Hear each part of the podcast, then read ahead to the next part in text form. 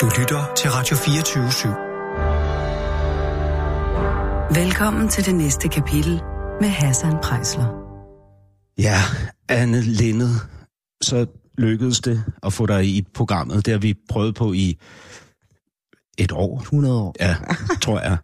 Um, ja. Og det var jo så betinget af, at jeg kunne komme herud, hvor vi sidder nu, som er ja. i, et, uh, i et meget fjernt kælderlokale ja. under uh, studierne til... Det er en bunker. Det er en bunker. Det ligner en bunker, en betonbunker. ja. uh, under studierne til Vild med Dans, ja. uh, hvor du skal optræde.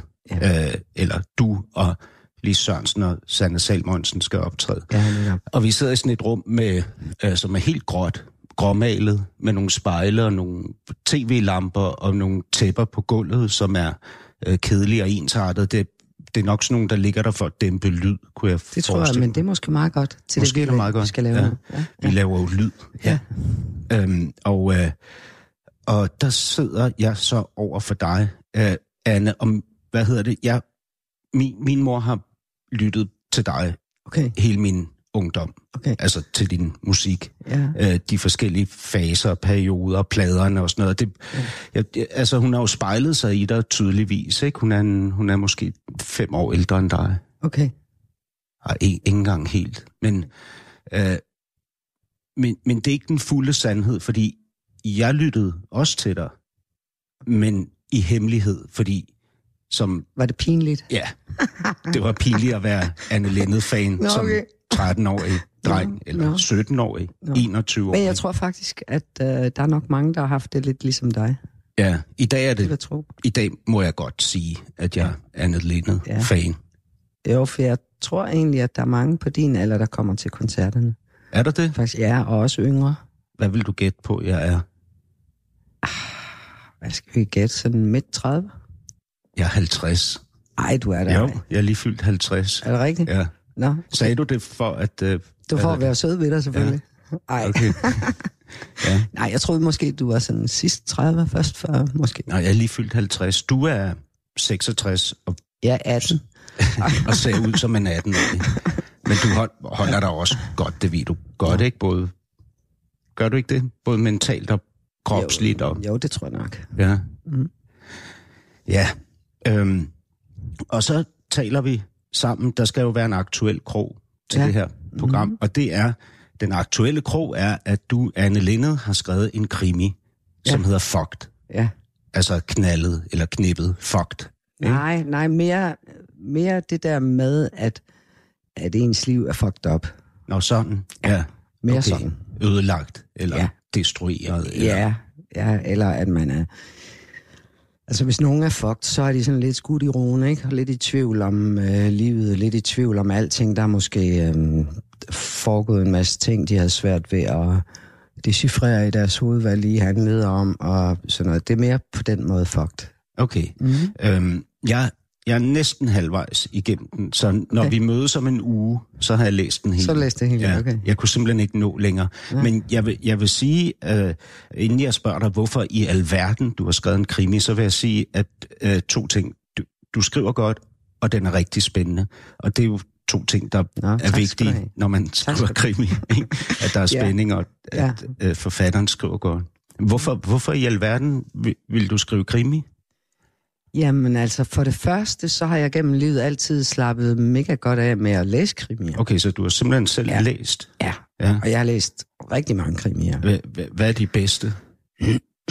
Jeg synes faktisk, at der er kommet rigtig mange gode danske efterhånden. Men eller, tidligere læste jeg jo mest svenske og norske og amerikanske Ja. ja. krimier. Men, øh, men nu, ja, de sidste par år har jeg faktisk læst en del danske. Jeg, jeg synes, Grete Lise Holm skriver super godt. Ja. Og, øh, og også Elsbeth Eholm, Ja.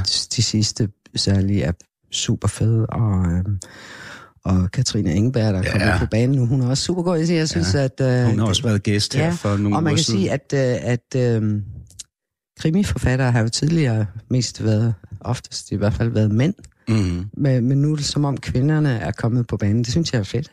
Og så har genren jo også tidligere måske været lidt, lidt kommersiel og kikset.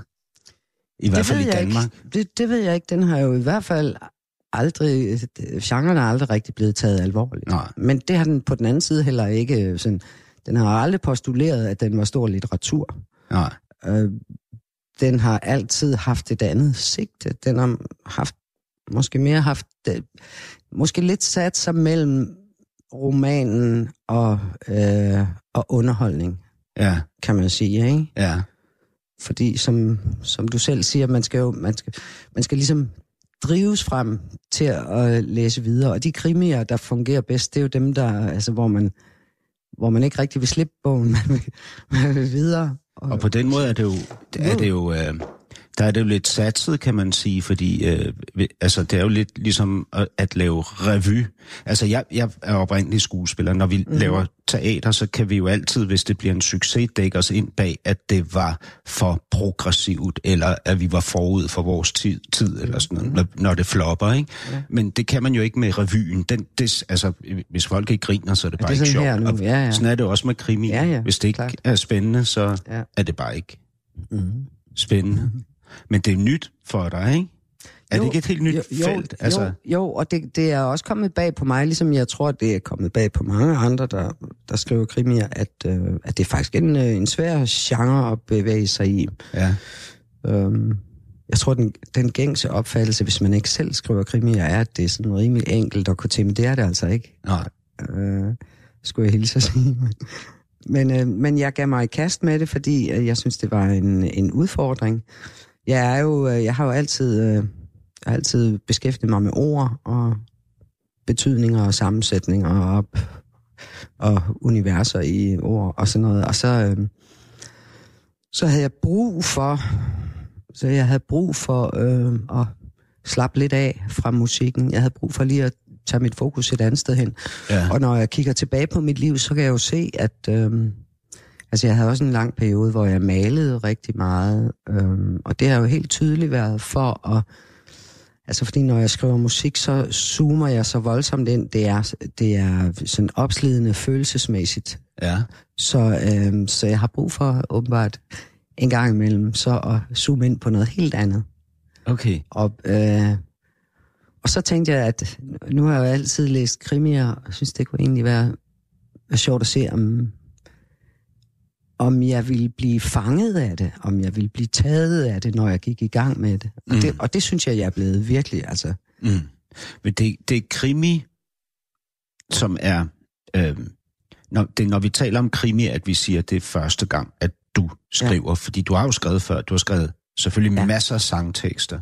Så har du Ja, skrevet og- digte, Ja, og to, ikke mindre end to selvbiografier. ja. Ikke? Jo, jo, det er rigtigt. Det er Men, rigtigt. men der er sådan en, der er sådan en ting... Og det at skrive en, en, en bog om, om sit eget liv er jo også en, en, helt, øh, en helt speciel ting, ikke? Fordi ja. man sådan ligesom skal dykke ned i, i erindringen, og man skal, øh, man skal prøve at sætte sig tilbage i tid og prøve at mærke efter, hvad var det egentlig, jeg følte der. Ja. Øhm, Er, er, Så- er krimien også om dit eget liv? Altså, jeg bemærker, at øhm, de her øh, to kriminalbetjente fra drabsafdelingen, som hedder henholdsvis Nynne Kvist og Fanny Salomon, jo godt kunne, i hvert fald navnmæssigt, minde om Sanne Salomonsen og Anne Linde. nej, Kan du ikke høre det sådan lydmæssigt? Jo, jo, Altså, men jeg tror, Kvist, jeg, tror, Anne du, Linde. jeg tror alligevel, du er ude i lidt overfortolkning der. Okay, og også med Fanny, Fanny Salmons, Fa- Fanny ja. Salmon og Sanne Salmons. ja. Er det helt tilfældigt? Det er helt tilfældigt. Det er helt tilfældigt. Jeg vil, jeg vil gerne have et, øh, et navn der, med den klang. Ja. Øh, så øh, ja, Nønne Kvist lyder sådan lidt lysere for mig. Ikke? Ja. Altså, jeg er jo meget lydnørd, Ja, så når jeg skriver, skriver jeg meget på lyd også. ja, Og Nønne Kvist, det lyder sådan meget øh, lyst. ja. Og, og Fanny Salomon, det, det lyder en anelse øh, øh, tungere og, og mørkøjet, han har sagt. så, så, så det er ikke fordi, nej, det, det er ren fiktion. Altså den her Okay. okay. krimi, det er, det er ren fiktion. Nå, det er jeg egentlig meget glad Og- for. Nå, det er du glad for, Ja. ja. det var godt. Men man kan sige, at de andre to bøger, jeg har skrevet tidligere, altså den der, hvor kommer drømmene fra, Ja. øh, som er selvbiografisk, det, det er jo mig, kan man sige. Og det var fra jeg var 0 til jeg var 20. Ja. Og den, der hedder Testamentet, er også mig. Det er kun rammefortællingen, der er fiktion. Ja. Så der er enkelte linjer, der er fiktion i den, men, men ellers er den stort set øh, selvbiografisk også, testamentet. Mm. Så det her at skrive en krimi er jo en, er en helt anden boldgade for mig. Det er ren fiktion, og, øh, og det, har bare, altså det, det er jo også en frihed. Mm. Det er en kæmpe frihed. Altså, jeg, jeg sidder selv og bokser med for første gang at prøve at skrive fuld fiktion. Jeg Ja. synes, det er sindssygt svært. Jamen det er det Altså, jeg også. har primært skrevet om mig selv. Okay. Ja. okay. ja. Men det er jo fordi, at øh, altså, den frihed gør jo også, at det er i idéerne, der sådan ligesom skal bære det hele. Ja. Altså, der, der er jo ikke noget faktuelt, du kan hænge noget op på. Altså, du, du skaber selv det faktuelle rum, ikke? Der er alligevel sådan en, synes jeg, en parallel mellem uh, krimien og så de her selvbiografier, du har skrevet i hvert fald. Har du Øh, læst dem også der? Uh, nej, nej, men, men tematisk. Nå, nej, det har du ikke Nej, jeg har Nå, faktisk ikke okay, læst nå, okay, okay, selvbiografierne. Nå, men, men det er Skide fordi... god research. Nå, men- Ej, hvor er du god, Hassan. Men, men du har jo sagt noget om dine selvbiografier. Mm. Du har sagt uh, om den seneste. Uh, I forbindelse med den seneste, der har du sagt, at du vil hellere selv afdække frem for at blive afdækket. Fordi Ja. der kunne komme nogle andre og skrive en bog om Anne Lindet en dag, ikke? Ja, men det er rigtigt. Og de, og, og, jeg, og de fleste selvbiografier, du ser i dag, det er jo også nogle, hvor, øh, hvor hovedpersonen har siddet og talt til, Til en journalist, journalist, som ja. så på en eller anden led, så bliver det jo også lidt journalistens sprog, Ja. og journalistens måde ligesom at kæde tingene sammen på. Det handler om, hvor der, der er det, har det været vigtigt for mig, selvom det jo måske er mere, øh, eller er meget mere tidskrævende at, Ja. ja. at, at skrive selv, ikke? Så, øh, så har det bare været vigtigt for mig, fordi så bliver det ligesom mine egne ord, min egen, øh, mit eget lydunivers også, ikke? Men, men der er jo også, hvad kan man... Nå, men det er det, det, det, jeg vil sige, at krimi er jo også afdækning. Altså, enhver krimi starter jo med en, en gåde, ja. Som så skal skal løses, løses på, på i løbet af. Ja, ja. 200-300 sider, ikke? Ja, ja. Og, og det fornemmer man jo også foregår i Fogt, ja. altså i din ja. krimi, ikke? Ja. Øh, og og det, det er jo også det, du, du ligesom siger om de der selvbiografier, ikke? At du mm. hellere vil afdække dig selv, end at blive mm. afdækket. Mm-hmm. Hvor, hvor, hvorfor, hvorfor det? Men der, nu er der jo stor forskel på fiktionen og på den virkelige mm. verden. Og, og jeg synes, at, at uh, selvbiografier er vigtige, fordi de fortæller om en tid, man har levet i. Øhm, og de fortæller øh, noget om, hvordan man tænker, agerer og føler mm. i den tid, vi lever i. Den er væsentligt forskellig, forskellig fra for 50 år siden, Ja. og vil formodentlig være væsentligt forskellig fra, hvordan mennesker har det om 50 år. Så derfor så øhm, synes jeg, det er vigtigt, at man rammer så nøjagtigt som muligt, og det, det, altså selvfølgelig kan man sidde og fortælle det til nogen, der så formulerer det, men, men jeg har det bare sådan, at jeg, jeg vil i hvert fald helst øh, selv gøre det. Men, men fuck her er jo en helt anden boldgade. Altså der sætter jeg mig selv fri til at, til at øh, altså finde et plot, Mm. jeg forfølger. Øhm, og det, det er en stor frihed. Men det er så forskelligt fra mit musiske virke, Ja. ja. som, som jo, altså, hvor det, hvor det handler om følelser. Altså, når jeg skriver musik, så er det, så er det udelukkende følelser. Mm. Og øhm, så jeg har faktisk ikke, mens jeg har skrevet Fucked, har jeg ikke skrevet øhm, en eneste sang. Mm. Det gør du ellers. Ja, ellers ja. er jeg sangskrivende hele tiden. Men det gør jo så også, da jeg blev færdig med, med Fucked med bogen her, så ligesom om, der havde håbet sig så meget stof op øh, i den følelsesmæssige side af mig. Så øh, altså nu kommer de bare sådan her, Sangene. mega hurtigt. Ja. Ja. Og hvad, hvad er Og det det er jo vidunderligt også. Altså det er jo fedt, at du kan tage et, et, et frirum fra dit... Øh, fra mit virke. Ja. Altså, mit virke er, og jeg er komponist. Det er ja. det, jeg er. Og hvad er det så for en type sange, der kommer ud nu? Fordi du har jo oplevet Ja, en det bliver del gange. spændende for at, at, at se. Kan altså, du fornemme en tråd i dem? Jeg, ja, ja, helt sikkert. Hvad, hvad, hvad, hvad er det ligesom, hvad er stemningen i dem? Jamen, øh, det kan jeg jo ikke røbe nu. Altså, faktisk så bor jeg jo i øjeblikket i Dublin, Ja. øh, fordi min kæreste Katrine er, øh, har fået et semester over på Trinity College, Ja. og så, øh, jeg kan jo sidde og skrive hvor som helst i verden. Så i øjeblikket sidder jeg jo derovre og skriver Øh, jeg havde en periode for nogle år siden, hvor jeg sad i Paris og skrev, skrev og jeg havde en periode i 90'erne. Hvor du var i New York? Hvor, nej, hvor jeg sad i Rom. Ja, Nå, det er rigtigt i Rom. Du, Ja. og, og New York og Berlin har du også været i en periode. Ja, nu ikke så længe af gangen. De her, de her øh, steder her i Europa har været... Jeg har Længere- læst, længere at, du, at du sagde, at du tog til Rom, fordi du var så træt af, at musikjournalisterne i Danmark sagde, at der kun var Anne, Lis og Sanne, og nu trængte vi altså til noget nyt herhjemme. Så, ja. så tænkte du, okay, så lad os se, om Det de er kommer rigtigt. til at savne mig. Det er rigtigt. Ja. Jeg tror nu ikke, de kommer til at savne mig. Men, men, øh, men det sjove ved det var, at da jeg så kom hjem, synes Ja. jeg ikke rigtigt, der var kommet nogle nye. Altså, Nej. det var der ikke rigtigt. Jo, der var sket noget på, øh, på drengesiden og på øh, guitarsiden. Det var ligesom om 90'erne, det var øh, blevet Dizzy Miss Lizzy og, Ja. og øh, øh, nogle andre øh, drengeorkester, der var kommet frem. Der var ikke ligesom kommet det der, jeg Det er havde... rigtigt, der var meget havde- guitarmusik, Ja. ikke? Kashmir også. Ja, netop, ja. netop. Ikke? Og jeg havde måske forventet, at man kom hjem til, at der var en to-tre af de der unge piger, der havde taget fat Ja. og sparket røv. Det, det var det ligesom ikke. Nej. Men øh, ja, Øhm, prøv at høre, Anne Linde, nu er der gået øh, næsten 20 minutter af programmet, og så skal jeg byde velkommen til nye lytter, så det okay. gør jeg lige. Ja, det gør du bare. Velkommen til dig derude, der lige er kommet til. Du lytter til det næste kapitels første time, hvor jeg, Hassan Prejsler, sidder i et kælderlokale under øh, nogle øh, tv-studier, øh, hvor øh, Anne Linde har været oppe til prøver på øh, Vild med Dans, som hun skal mm. spille til. Øh, og, og jeg sidder her, øh, Anne, og, og hvis jeg skal være ærlig, så...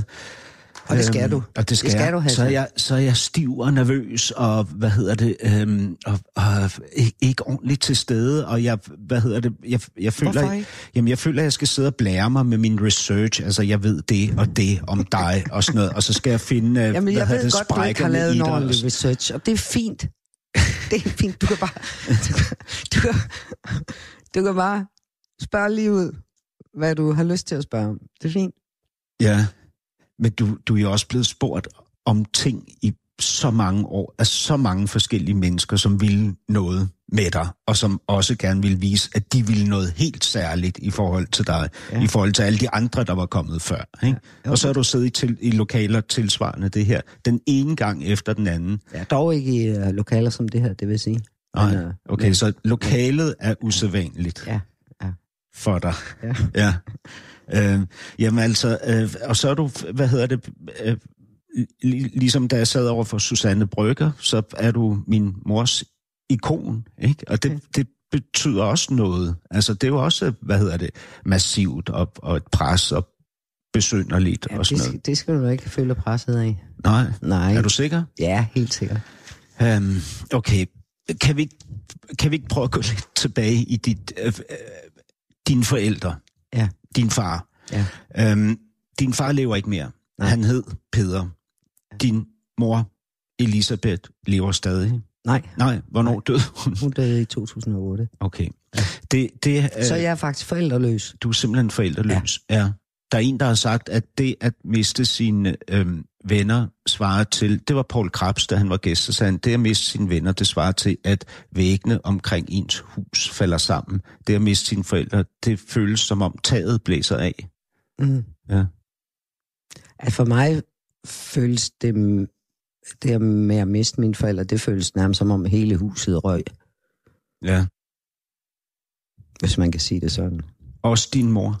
Ja, også min mor. Fordi din, dit, øh, altså, tabet af din far har været, Det var voldsomt. har været voldsomt og, og også meget beskrevet Ja, gennem årene. Ikke? jo. Men det var tabet af min mor også. Ja. Hvem, hvem var du? Altså, din, din far var overlæge, din mm. mor var tandlæge. Mm. Din mor ville egentlig gerne have været forsker, Ja, Men- så har du alligevel researchet, Hassan. Ja. Det var da fedt at høre. ikke? Jo, Nå, Ja, okay. Men, men hun, øh, hun var så klar over, hvis det ligesom også kunne fungere med den her familie, altså Ja. med dig og dine tre større brødre og ja. Din yngre adoptiv og, og en, bror, ja, ja, så, så måtte hun ligesom også, hvad hedder det, måske give afkald, eller, på noget, ja. og det blev så forskning, og hun blev. Ja. tandlæge. Men det virker jo ikke som om, at det har været et smertefuldt afkald. Nej, det tror jeg heller ikke. Jeg tror, jeg tror hun... Øh, de havde det godt, de to. Hvad bare? De havde det godt, Peter ja, og, og jeg Elisabeth. Tror, ja, og jeg tror, at øh, jeg tror faktisk, at de at de var lidt tidlige på den med, og at, at det var, de havde sådan et forhold, der var helt på lige. Altså øh, både sådan intellektuelt og, øh, og sam, samlivsformsmæssigt var de sådan helt på lige. Altså der var, hvor jeg tror generationen før dem, den, øh, der var mange kvinder måske øh, sådan lidt underlagt mandens øh, Det kunne de da også sagtens. uddannelse og sådan Ja. noget. Jeg, jeg, jeg tror, min mors, min mor var, var en af de, den generation var, var de første, hvor kvinderne øh, tog en intellektuel uddannelse, en mm. lang ud, akademisk uddannelse. Mm. Og så, så er der sådan noget med, at din, øh, altså både du og din far er meget betaget af jeres mor, eller af din mor, Ja. og han er så af, Ja. af sin kone. Kone, ikke? ja, hvad, hvad er det for en betagelse? Altså, hvad, hvad tror du, det handler om? Jamen, det, det tror jeg handler om, at, at min far, han øh, var sådan en, en klippe. Han var familiens klippe. Han er sådan... Mm, man var meget tryg i ja. hans selskab. Øhm, og han var meget vidende og meget øhm, god til at formulere, så man havde rigtig gode samtaler med ham. Og Hvordan så han ud? øh, han lignede dig, Hassan. Ej. jo, jo, lidt sådan samme statur, måske en anelse større. Ja. Og, øh, måske lidt lysere end dig. Ja. Øhm, Men mener du, han lignede mig? ja, altså Okay. han var ikke sådan en, en lang stængel, og han var heller ikke en lille, men sådan midt imellem. Ja. Øhm, Han var mild Ja, meget mild. og rolig, Ja, mild og rolig. og din mor var flagrende let. Ja, fuldstændig.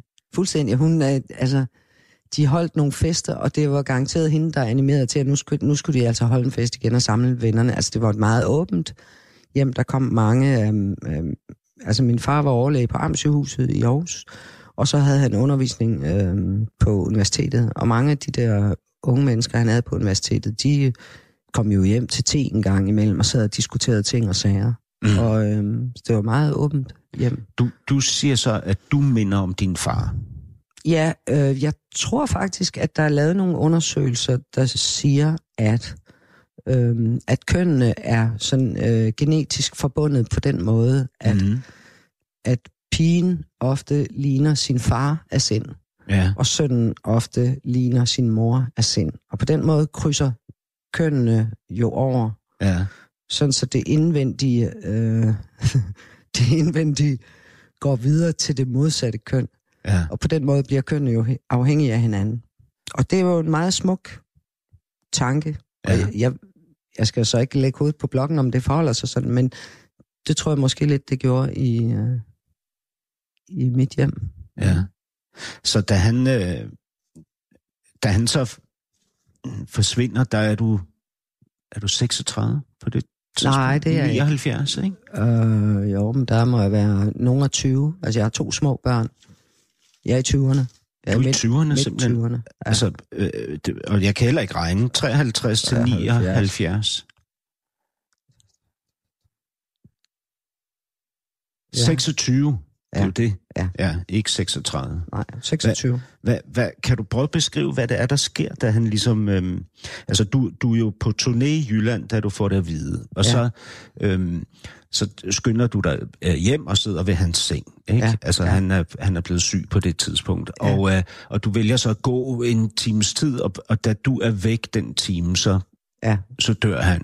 ja. Øhm, kan, du, kan du ikke prøve at fortælle om det der tab Han havde der? tidligere i, i en eller anden diskussion, men det kommer jeg selvfølgelig først i tanke om bagefter, sagt, at, øh, at når mennesker f- øh, får sådan et øh, hjerte, øh, en blodprop i hjertet, eller, eller noget omkring hjertet, så er det tit tredje dagen, man skal være varsom. Ja, Det, det er tit der, det sker. ja. Øhm, og det havde jeg jo glemt alt om. Og da jeg havde siddet hos, hos ham og holdt i hånd i, i tre dage sammen med mine brødre og min mor, så tænkte jeg så, nu tager jeg altså lige hjem til mine to små børn, og er den, der kører dem i, i børnehave og vuggestue, og kø- kysser på dem, og Ja. sådan noget, ikke? Ja. Og det var på tredje dagen. Og så, det er så klart, da jeg så kommer tilbage til hospitalet, og han lige er død, så tænker jeg, hvorfor huskede jeg det ikke? Ja. Hvorfor huskede jeg ikke, hvad han havde sagt? Jeg skulle være blevet der. Ja. Jeg kunne, jeg kunne have fulgt min taget mig af de små øh, dagen efter, eller dagen efter igen. Holger var jo hos dem. ja. Øhm, Holger Lavmand, som var Ja, din netop. mand på Ja. det tidspunkt. Ja. Ja. Øhm, du ved, men jeg, tror, der sker det, at når, når folk, man holder af, dør, så, så, tror jeg, så tror jeg, man er så fuld af selvbebrejdelser, øhm, og øh, hele tiden tænker over, hvad man kunne have gjort anderledes. Ikke? Man, man tænker over det, man skulle have sagt. Eller sådan. Jeg synes nu ikke, der var noget, jeg ikke fik sagt til ham overhovedet, fordi vi har altid i min familie talt åbent om alting. ja. Øh, så jeg synes nu ikke, at det var, fordi der var nogle ting, jeg ikke fik sagt. Men øh, Hvad med i forholdet til din mor, som så døde to årtier senere? ja, der var heller ikke noget, jeg ikke fik sagt. Mm. Men øh, da min Tal, mor... talte de sådan også direkte om følelser? Altså, Ja, ja. Kunne, kunne de Ja. sige til dig, Ja. at de elskede dig, og Ja. du kunne sige Ja. det til dem? Ja, ja. Og ja, ja også det var meget med varmt og kærligt hjem. at kysse og knus Ja, og ja, kram. ja. Og, Meget kærligt hjem. Øh, omsorgsfuldt. Og, og jeg tænker, jeg har haft en rigtig god barndom, synes jeg. ja. Øh, jeg har selvfølgelig været lidt hæftigt nogle gange og vokse op som pige mellem alle de drenge. Altså, der skulle man godt nok nogle gange øh, stå tidligt op. Jeg husker en gang, hvor øh, jeg var lille, og alle drengene skulle med gadens drenge på sådan noget æblerov ud og stjæle æbler i øh, hospitalets have og sådan noget. Og, Ja. øh, og jeg ville gerne med, men jeg var jo en pige, så de ville ikke have mig med. Altså dine tre s- Ja. større brødre. Ja, ja, de ville ikke have mig med. Og så, øhm, så sagde de, at øh, de ville kun have mig med, hvis jeg turde gøre alle de samme ting som dem. ja. Og så havde de ikke lige sagt, at det turde de godt nok ikke. Men de synes jeg skulle kravle op i øh, det højeste stativ på legepladsen ja. og springe ned derfra. Altså, hvis jeg gjorde det, så turde jeg alt. Så turde jeg faktisk mere end dem. ja. Så det gjorde jeg jo så. Jeg kravlede op, og så sprang jeg ned. ja. Og så, øh, så endte jeg selvfølgelig med at ligge og hyle der i, øh, øh, på legepladsen, og så kom øh, alle sygeplejerskerne fra hospitalet kom rendende og bar mig op øh, til min far på hospitalet, og så havde jeg forstuet et ben. ja. Og så lå jeg i sengen et par dage der, hvor, hvor drengene så kom med æbler til mig og servicerede mig, som om jeg var en dronning. Altså, jeg var fordi den store dårligt helt. som vi. Og din far, ja. Han kunne så hele dig? Ja, han havde noget med sine hænder. Altså, han kunne her, der er på et tidspunkt, hvor du, hvor du bliver ringet hjem fra skolen, ja. og normalt er det din mor, der kommer, men det kunne hun så ikke, så din far kom i stedet for. Du havde mavekneb, ja. og så rører han ved dig, han, han, Han tager tager mig bare i tager hånden. dig i hånden. Og så mærker jeg sådan helt tydeligt en strøm, altså som om jeg havde fået strøm Ja, igennem kroppen. ja. Og så gik det der maveonde væk. Og du kan også hele. Ja, det, øh, det siger man. Det siger man. det må der være nogen, der har oplevet, at du kunne. Ja, ja, At det kærester og dine børn og sådan. ja, ja. Jeg kan i hvert fald sådan påvirke energier med hænderne. ja. Men, men ja, på et tidspunkt besluttede jeg mig for ikke at... Altså, altså, det er, også, det er jo nogle voldsomme, øh, det er jo nogle voldsomme ting at mærke. Jeg var faktisk rimelig bange for det i starten. Altså for din egen Ja, kraft. ja, Eller, ja. Ja. Øhm, men så, så var jeg hos en klog dame over i Jylland, der forklarede mig noget om, om den slags energi og den slags... Øhm, ja, Og hvad, hvad din konklusion er så, at du sagde, at du ikke bruger ja det? men så eller? havde jeg en periode, hvor jeg, hvor jeg dyrkede det meget, hvor jeg øvede mig Ja. ja. med mine hænder i at påvirke forskellige ting. Men så besluttede jeg så også på et tidspunkt at lade være, Hvorfor? fordi det ville kræve, at jeg, øh, at jeg var så sund, så hvis jeg gav noget videre til andre, så, så, så kunne det kun være, altså, jeg kunne ikke spise noget usundt, jeg kunne ikke, øh, jeg kunne ikke øh, drikke noget usundt, jeg kunne ikke, øh, Fordi så giver man Jeg kunne også, ikke være så træt. også give det videre. ja, jeg eller? kunne ikke være træt, jeg skulle, altså, så skulle man jo nærmest leve som munk, ikke? Er det sådan? Ja, det, det følger jeg i hvert fald på det tidspunkt. Ja. Det følger jeg på det tidspunkt. Det ved jeg ikke. Andre føler det muligvis anderledes, men, men jeg havde det i hvert fald sådan. Og så tænkte, så tænkte jeg, at, øhm, at den måde, jeg ligesom kunne kunne bruge min, mine energier på, var gennem, gennem min stemme og gennem mine sange. Mm. Og det, det tror jeg faktisk har noget af den samme øh, virkning. For, altså jeg ved det ikke, men, men jeg hører i hvert fald tit fra folk, at, at når de er når de er triste, eller hvis de er, øh, har en depression, eller, eller øh, sådan noget, så kan det hjælpe at høre min sang. Så, så måske kan der ligge noget der, jeg ved det ikke. Altså for mig, for mig adresserede de i hvert fald øh, øh, ting omkring min ensomhed, i, altså da jeg var teenager. Okay. Øh, det var helt klart der, altså at min ensomhed, jeg følte, at min ensomhed blev forstået, og derfor kom jeg til at føle mig lidt mindre ensom. Og jeg ved ikke, hvorfor mm. det blev... Øh, altså, det var jo bare mit tema på det tidspunkt. Mm. Ikke? Mm. Og, og så var det sikkert derfor, at det var det, jeg hørte i, din, i dine tekster. Ikke? Ja. Men det var også længslen, altså længsel, ikke? Ja. som et Og det har, også været, det har også været et stort tema for mig altid. Altså det der med, Og stadig, ikke ja, også? ja, stadig. Ja. Hvad, altså, det er en motor. Hvad længes du efter? Øh, jamen, man længes vel dybest set efter, efter den der send-feeling. Ja. Det, det er også noget, jeg vil... Jeg har faktisk skrevet nogle ting ned, jeg længes efter. Men hvad, hvad er det for dig konkret? Ved du det? Nej, altså, de fedeste momenter for mig, det er selvfølgelig, når man øhm, når man er i... Men det er også noget slud at sige, når man er i ro, fordi det er jo heller ikke rigtigt. Det kan man jo heller ikke holde ud for længere gangen. Altså, øhm, jeg skriver helt klart bedst, når jeg enten har det rigtig dårligt, eller når jeg har det rigtig godt. Mm, det gør jeg også. Altså sådan noget midt imellem, det er det fungerer ikke for mig. Eller jo, det gør det måske sådan hverdagsagtigt op, og jeg elsker også hverdagen. Jeg kan godt lide at være tryg og rolig i hverdagen, men følelsesmæssigt, der skal der på en eller anden led være en øh, motor. altså, du lever jo faktisk ikke i sådan nogle højt dramatiske øh, parforhold med masser af skænderier og sådan noget. Det har du aldrig gjort, vel? Nej, det, det er lidt forskelligt. Nu har jeg jo levet et langt liv, så jeg har jo nok prøvet lidt af hvert hen ad vejen. Ja, jeg har læst et sted, at du siger, at det overrasker dig, når folk skændes. At det ikke er sådan... Ja, men det, det? det er nok mere fordi, at jeg aldrig har oplevet det i mit hjem. Altså min farmor skændes aldrig, for Nej. eksempel. Så, så du ved, de første gange i livet, jeg oplevede det, der, der kom det bag på mig. Ja. Faktisk, at, øh, at mennesker kunne have det sådan. Fordi jeg tror, det man oplever som barn, det vil man altid opleve som normalen, eller som eller sådan helt barnligt tro, at sådan har alle andre det også. Men sådan, sådan er det jo ikke. Og, det, det oplever det, man jo så, når man bliver voksen. Er det så også det, du længes efter, altså det, du oplevede som barn, eller er det det modsatte? Oh, Fordi du, du taler ligesom ikke både mod, om... Det er ikke det modsatte. Men, ja. men jeg er jo godt klar over, at verden fungerer jo heller ikke sådan, at, at altså, folk skal jo også have luft for det, for det, de føler og tænker. Det jo heller ikke nytte noget, at et, at et forhold er helt øh, stillstandsagtigt, fordi ingen siger noget om, hvad de reelt føler og tænker.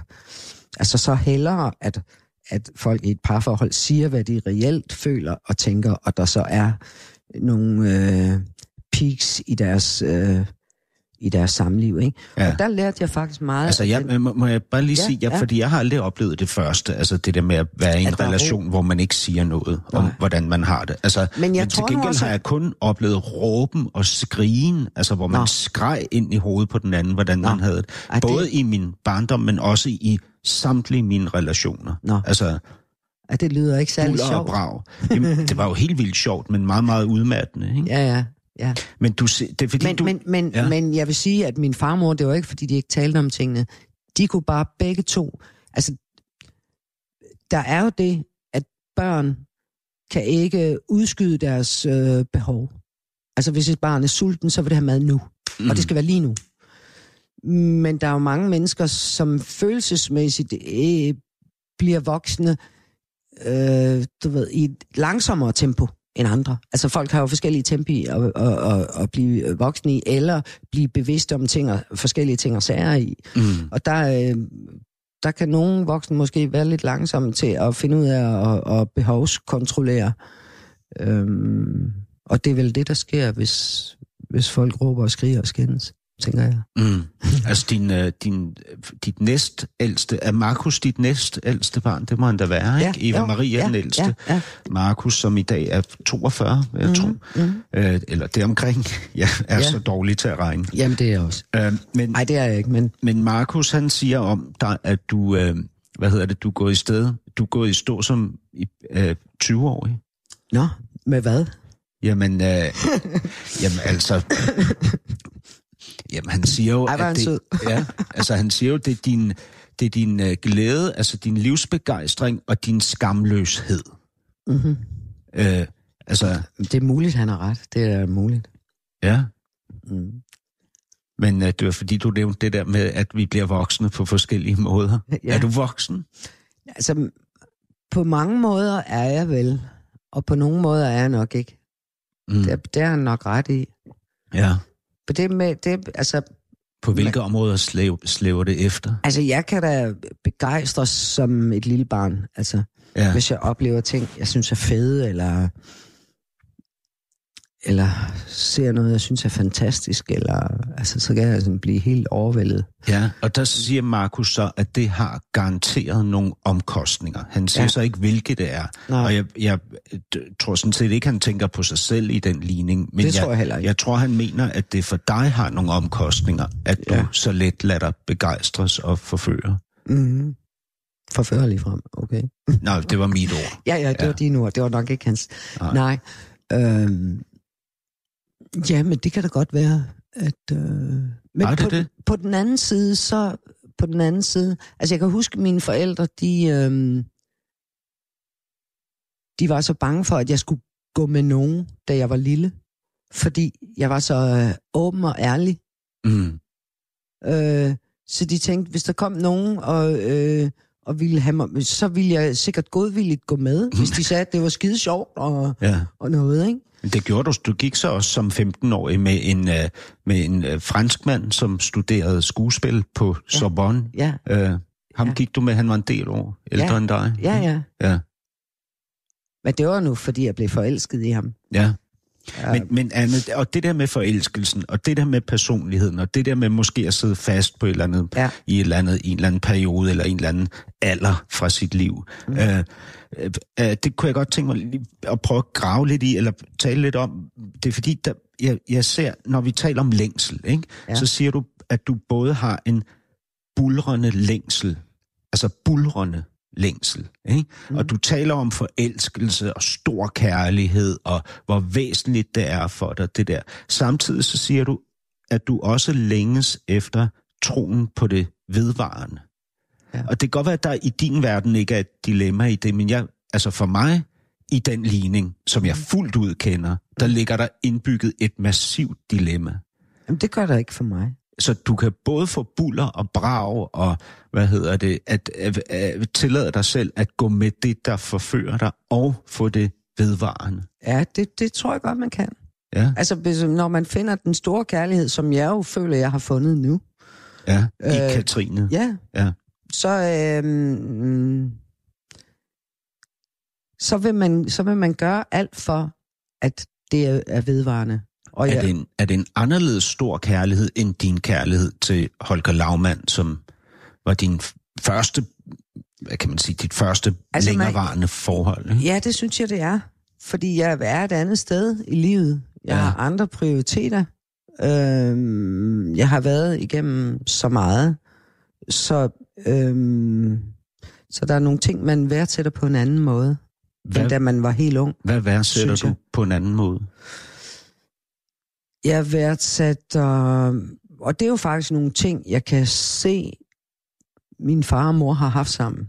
Altså den der sådan... Øh, øh, den der, både den der følelsesmæssige kontakt, den intellektuelle kontakt, den, altså det, at man... Øh, og, og det, at man kan være sådan fuldstændig åben over for hinanden med, hvad man tænker og, og sådan noget, det synes jeg er vigtigt. Og det er vigtigt i forhold til, at til at man føler, at det er noget, der bliver ved resten Mm. af livet, det her.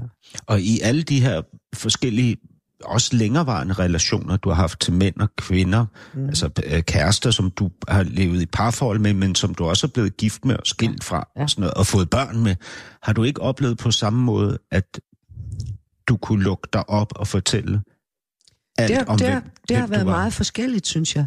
Ja. Det, det, det er jo forskelligt fra øh, menneske til menneske. Oplever du ikke også det? Jamen, men, men det er fordi, jeg har ligesom sådan en oplevelse af, at, at jeg har søgt mod noget bestemt, altså en bestemt type kærlighed hele mit liv. Mm. En, en kærlighed, som var ek, øh, ekstremt sådan, hvad kan man sige, aktiv og, og energisk, øh, fordi der var meget, meget tiltrækning i den, men også en kærlighed, der var altså udmattende, altså ud over det beskrivelige, mm. fordi jeg blev tiltrukket af kvinder, som synes jeg var en idiot. Mm-hmm. Øh, og, og hvad hedder det? det? Det har jeg sat et punktum for, og derfor står jeg i dag et nyt sted. Ja. Altså på, på en helt ny måde. Ja, men I det- noget, jeg det- aldrig har prøvet Ja, før. men, jeg, ikke? men jeg tror også, at jeg... Der har du nok også ret i, men det, og det kalder jeg jo så det der med, at man har andre prioriteter, hvor, øh, hvor jeg vil tro, at øh, da jeg var yngre, der var der nogle andre ting, der tiltrak mig, Hvad var det? end det er nu. Ja, hvad var det dengang? Jamen, det er jo svært at konkretisere, men jeg vil sige, at jeg nok nu vægter endnu mere det der med, at man kan have nogle gode samtaler. Det der med, at, at man kan være helt i synk. Så gør det ikke så meget, hvis man har en dag hist og pist, men ikke er det. Mm. Men det, at man kan være sådan, altså 100 procent i synk. Og hvad, Altså bet- hvad det, betyder det, det? at man kan, det er, at man kan sige, at man vil hinanden resten af livet. Det er stort. Ja, Det synes jeg er mega stort. Altså, det er den store kærlighed for mig. Og der har jeg nok ikke vægtet samtalen og det at kunne have det at kunne snakke om værdier og have samme værdier eller øh, mødes øh, i kompromiser med hensyn til, til, hvordan man takler ting i sit liv. Øhm, det er nok ikke vægtet så meget, som jeg gør nu. og hvad vægtede du tidligere, hvis du skal sammenligne det med det, du så har set? At du har brug for nu, eller at du godt kan lide nu? Øhm, det var en, en, det var en anden slags samtaler. Ja. Øhm, og jeg vægtede måske mere sådan det der hurtige liv. Ja, At det, det, sådan var det nok ikke med Holger, fordi vi havde jo øh, vi havde børn, der var små, og der, var- der var en hel masse planlægning og praktik i det. barnepiger. Og, Ja. ja. Og, øhm, så det var... Men Holger ville jo er gerne leve i et åbent forhold, ikke? Med, meddelte han dig på et tidspunkt, ikke? Ja, Ja. ja, det er rigtigt. Det er rigtigt. Og det var, altså, der synes jeg på en eller anden led, altså, der var vi i 70'erne, og der var det nærmest, øh, altså, der kunne man ikke være jaloux. Vi var i, øh, vi var i, øh, i en tid med flower power, og vi skal elske hinanden, og der var øh, kollektiver, der havde rum, hvor folk øh, bollede på kryds og tværs, og, og sådan noget. Og det var meget illeset, hvis der var nogen, der var jaloux. Mm. Altså, det, altså der, der skulle man ligesom... Så jeg synes, at på en eller anden led... Til, Jalousi var reaktionært nærmest, ikke? ja, netop, ja. ikke? Og, og der øh, synes jeg på en eller anden led, der bliver jeg måske lidt tvunget ud i, i åbne forhold, fordi det var i virkeligheden måske lidt imod min natur, men, men sådan måtte det være. Ja. Og, og i virkeligheden så, hvis man føler, at der bliver øget vold på ens værdier eller ens sådan naturlige væren, så bør man jo flytte sig fra det, og så bør man gå. Men det kunne jeg bare ikke. Så du er blevet i relationer, hvor der blev øget vold på din naturlige væren. Ja, måske blevet lidt længere, end jeg skulle. Ja, Ja. End jeg egentlig skulle. Ja. Til nye lyttere, hvis du er kommet til, du lytter til det næste kapitel. Jeg, Hassan Prejsler, sidder her og taler med Anne Linnet. Uh, um, Anne Linnet, som er bogaktuel med en krimi, som hedder Fogt, øh, udkommer den 7. november. Øhm, hva- hvad med den anden vej rundt? Fordi nu skildrede jeg for dig, hvordan jeg ligesom har, har hvordan jeg trådte ind i relationer, hvor øh, jeg øh, lod, øh, altså mere eller mindre frivilligt, lod mig udsætte for øh, de krænkelser, der så aktiverede min seksualitet, men også udmattede mig. Ikke? Øh, men den anden vej rundt, jeg har jo også krænket, jeg har jo også begået overgreb, og da jeg fik magt og position og, og hvad hedder det, fandt ud af, hvilke virkemidler man kan bruge i, i, i, i, i kærlighedens game og sådan noget, så har jeg jo også, øh, hvad hedder det, øh, overskrevet grænser og, og, og tvunget folk til, kvinder til at, at, at, at være noget eller blive noget, de ikke, der var imod deres væren, som du siger. Ja. Har du også gjort det? Nej, det synes jeg egentlig ikke. Hvad, hvad vil din partner gennem livet sige? Øh, jamen, der, jeg tror, de vil sige det samme. Jeg, det synes jeg egentlig ikke, jeg har. Mm. Ikke mig øh, bevidst i hvert fald. Altså, og, og det på trods af, at du siger om dig selv, at du er, hvad hedder det, at Don Juan var en amatør. Og jo, du... men der vil, jeg så sige, der vil jeg så sige, der er jo væsentlig forskel på at være i et forhold. Ja. Og, og så være i en periode af sit liv, hvor man ikke er i forhold. Ja. Der er meget, meget stor forskel på min energi. Øh, øh, det er klart. Ja. Det er der formodentlig også i din. Altså, fordi hvis man er, hvis man er i et forhold, så... Øh,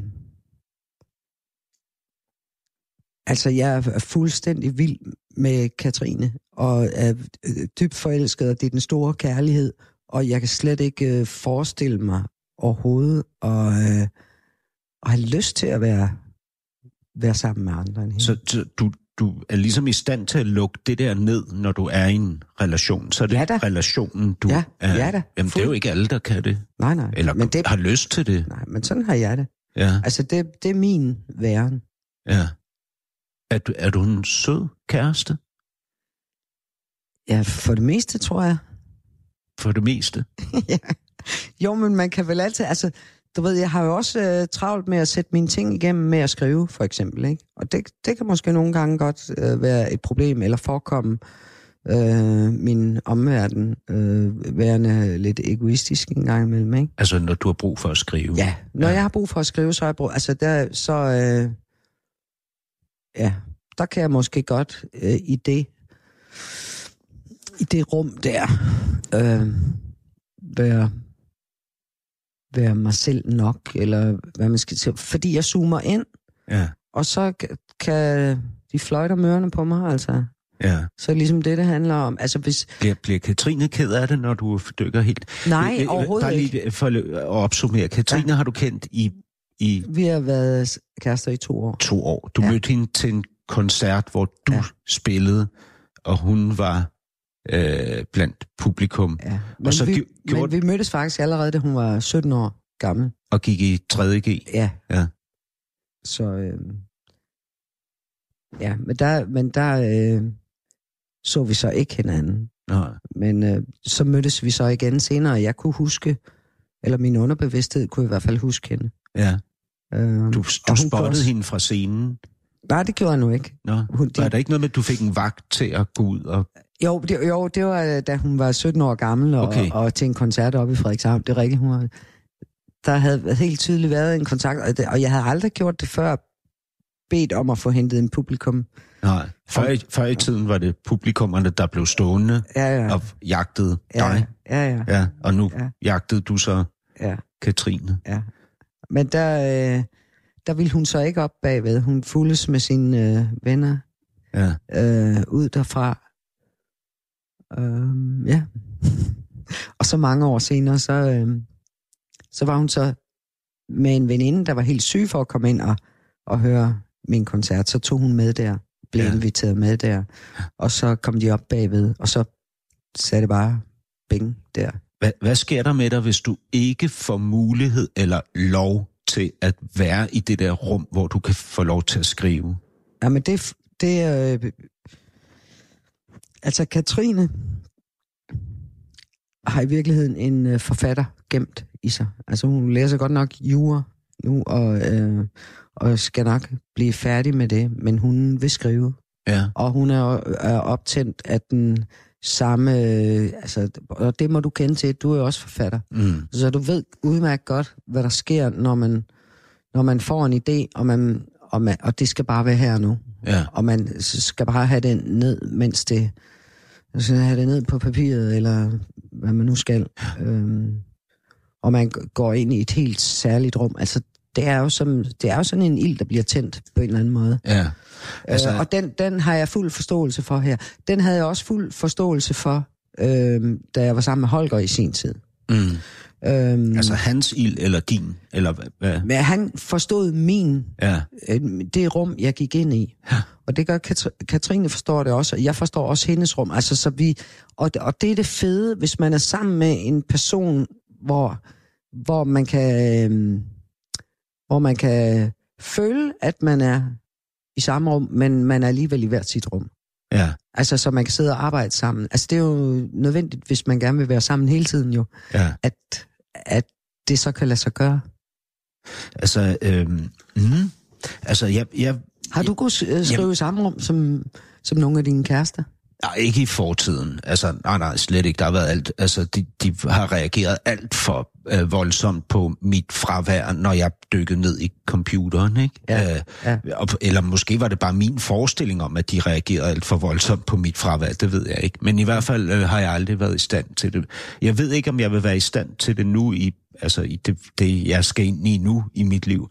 Men jeg, jeg, jeg er også lidt, jeg er lidt ligeglad med alle de der ting. Hvis jeg, altså når, jeg, når jeg skriver sådan på min, min liste over længsel, ikke, så er det ro og fred. Altså, øh, øh, hvad hedder det? e, e, indsigt i mig af, af det, jeg længes efter. Ikke? Altså i det, i, den, i det egentlige mig. Altså det, der øh, trænger til ro og fred. Og i virkeligheden bare mest lyst til hygge og respekt omkring det. Og hvad hedder det? Tilgivelse for ikke at være et helt vildt spændende og dramatisk og udfarende og kreativt menneske. Mm. I virkeligheden. Altså bare en hel masse almindelighed. Mm-hmm. Hverdag. Ja. Ja. Altså, jeg gider ikke alt det her mere lige om lidt. Mm-hmm. Men så er det jo et problem, hvis du bliver optændt af den der ild. Altså, det er jo det, der sker. Altså, det er jo det, der sker, hvis du har gået for længe i hverdagen, Mm. og det er blevet sådan, at alt er blevet stille og roligt og sådan noget, ikke? Men har du nogensinde prøvet det, Anne? At gå så længe i hverdagen, at alt blev stille og roligt? Altså med musikken, der, der føler jeg jo, at når jeg så har taget mig tid til at, at blive tændt op af at skrive en krimi, Mm. som jeg nu har gjort, så, altså, så føler jeg virkelig, der har ophobet sig så meget i mig at, i, af musik, Mm. at så, så kommer der tryk på den kedel. At der kommer overtryk på den. Mm. Og det, det mærker jeg nu, der hvor jeg sidder i Dublin og skriver, ikke? at det er virkelig, uh, der er virkelig smæk på, altså. Mm, jeg så, tænker, så, jeg tænker, så jeg, altså, tror, jeg tror egentlig, at det der med at have for meget hverdag, og det der med at gerne vil have fred og ro, det vil jeg jo også nu, gerne nogle gange. Ja. Men på den anden side kan man jo heller ikke holde det ud for længere gang. Altså, jeg ved det ikke, fordi jeg øh, tror aldrig aldrig, jeg har prøvet det. Altså, men det tænker jeg da også med dig, Anne. Altså, syv børn, ikke? Ja. Jeg, jeg, jeg, jeg kan ikke opsummere, hvor mange plader du har udgivet, hvor mange turnéer du har været på. Mm. Øh, altså, øh, fire bøger, minimum, digtsamling, øh, hvad hedder det, selvbiografi, og nu også øh, krimi, ikke? Mm. Altså, øh, øh, øh, rejser og ophold i, i Rom, i øh, New York, Berlin og så videre. Øh, rigtig mange forskellige kærester, ikke? Øh, øh, Nej, gennem nu, nu, er ikke, nu er ikke så mange okay. kærester. Øh, altså forhold. For, Ja. en del, men en del, ja. og så øh, altså uendelig mange, siger du selv, øh, seksuelle relationer. Ikke? Du siger, at Don Juan var en amatør, fordi han kun knaldede med 1003 kvinder, ikke? fordi ja. det kan du nemt ja. stikke. Ja, men altså, det var- har du på det- noget det, tidspunkt det hører haft lidt, ro det og hører fred? lidt med til, Det hører lidt med til uh, fiktionsdelen af den bog, vil jeg sige. Okay, ja. ja. Men det kan vi måske tale videre om. Øh, Det er da lad det, os vi se. gør. Nu går der en uge, til vi ses igen. Ja. Øh, og i aften øh, optræder du så med Lis Sørensen og Sanne Salmonsen. Ja. Jeg var lige ved at sige Fa- Fanny Salmon, øh, men Sanne Salmonsen i Ja. Vild med Dans. Ja. Øh, og, og det er så fredag, og på fredag, øh, der kommer du så ind til mig. igen. i studiet på Radio 24 Tak Lige for nu, præcis. Det Anne. er godt. Okay. Du lytter til Radio 24 /7.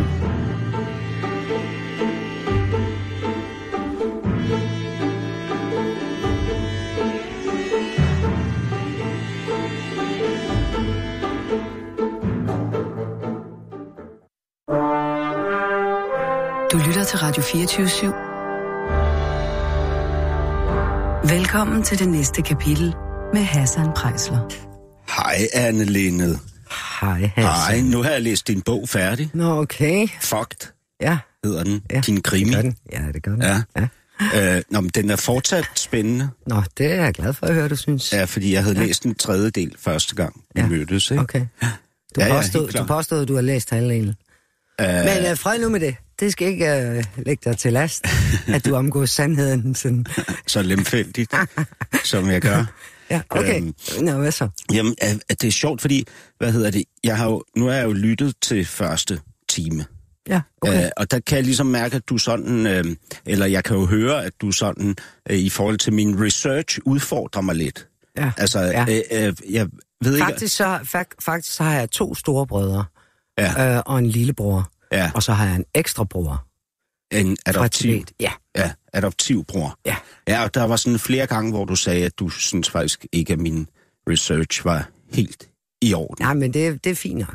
Det er Ja. fint nok. Og, og nu Du er og, og nu er vi, hvad hedder det, 10 sekunder inde i anden time, og så fortæller du mig, at jeg havde, at jeg har løjet omkring, hvor meget din bog jeg havde læst. Det, det er sjovt, der, der er jo sådan noget med, jeg, jeg, jeg ved jo godt, du driller mig. Ja, jeg driller dig lidt. Ja, men der er alligevel noget med noget magt. Overhovedet ikke. Forhold. overhovedet ikke. Nej. Jeg, nej, overhovedet ikke. Jeg synes bare, det er sjovt. Ja. Ja, det er fint. Det, det har ikke noget med magt Men du kan jo godt mærke sådan, at det er sådan, hvad hedder det? Nej, altså, nej, når jeg driller, ikke? Som, ja, så er det jo også for ligesom at aktivere lidt, øh, lidt hos den anden. Altså, Ja, det, ja. det kan jo godt være lidt usikkerhed, eller lidt befibel. Befibelse er jo sjovt, ja, ja. ikke? jo. Hvis jeg kan gøre dig befiblet, så vil jeg helt sikkert Ja, klukle. ja, ja. Men det, det må du gerne prøve. Ja. Pak, pak i en gas, altså. Kan man det? Kan man gøre dig Det, det ved jeg ikke. Nej. Det ved jeg ikke. Jo, det ved du da godt. Det ved jeg ikke. Det kan man måske godt på en god dag. Jeg ved det ikke. Du kan jo forsøge dig, Hassan. Ja, der er en udfordring der. Jamen, ja, og det gjorde du faktisk også i første time, der, øh, hvad hedder det, i tale satte du ligesom problemerne i min research, og så sagde jeg, jamen, hvad, hvad hedder det, jeg er også lidt usikker, så, så sagde du, jamen, bare giv den gas. Ja, Og det siger du så også i forhold til befæbelsen. ja. Ja. Ja. ja. Jeg tænker over det, fordi der gik ikke mere end halvandet minut inden i første time, inden at jeg, før jeg havde sat dig op på en pedestal, altså i relationen mellem os, okay. ved at fortælle dig om, at min mor har lyttet til dig hele min barndom og ungdom, og jeg også har gjort det Mm. i det skjulte, fordi en ung mand lytter ikke til, lyttede ikke til Anne Lindet. Ja. Men at jeg gjorde det og var fan af dig. Ikke? Mhm. Så jeg fik ligesom sat dig op på en pedestal Okay, enormt hurtigt. okay. Er det ikke rigtigt? Jo, det, jo, hvis du oplever det sådan, så, så, er det jo, så er det jo det, du oplever. Hvad oplevede du? Jamen, jeg har været så vant til igennem livet faktisk, at, øhm, at folk kommer til mig og siger, at de har, øh, hvis det er unge mennesker, så er det, så er det deres, typisk deres mor, der har, der har lyttet til mine tekster og min musik, ikke? Mm. Så de, de, de har levet med dig? Ja. Altså, Ja, det har jeg indtryk af. Ja, det har jeg indtryk af. Ja. Ja. Øh, At det sådan ligesom har været, ja, sådan, måske en del af deres, øh, af den, det danske, de føler, altså fordi det er jo, øh, mm. Ja. Så de har levet med dig? mm-hmm. De er vokset op med dig? Ja. Har været inspireret af dig? har, måske. har ja. øh, som jeg var, øh, måske søgt tilflugt i dine arme, Mm. altså via din musik. Ja. Men du kender jo ikke os. Mm, nej, Altså, du kender ikke mig.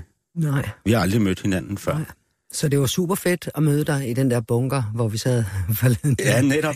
Men, men Ja. Hvad, gør, hvad gør det ved en relation, at jeg har et ret indgående kendskab til dig, og et ret dybt forhold til dig, mm. øh, som du ikke på nogen måde har nogen chance for at gengælde.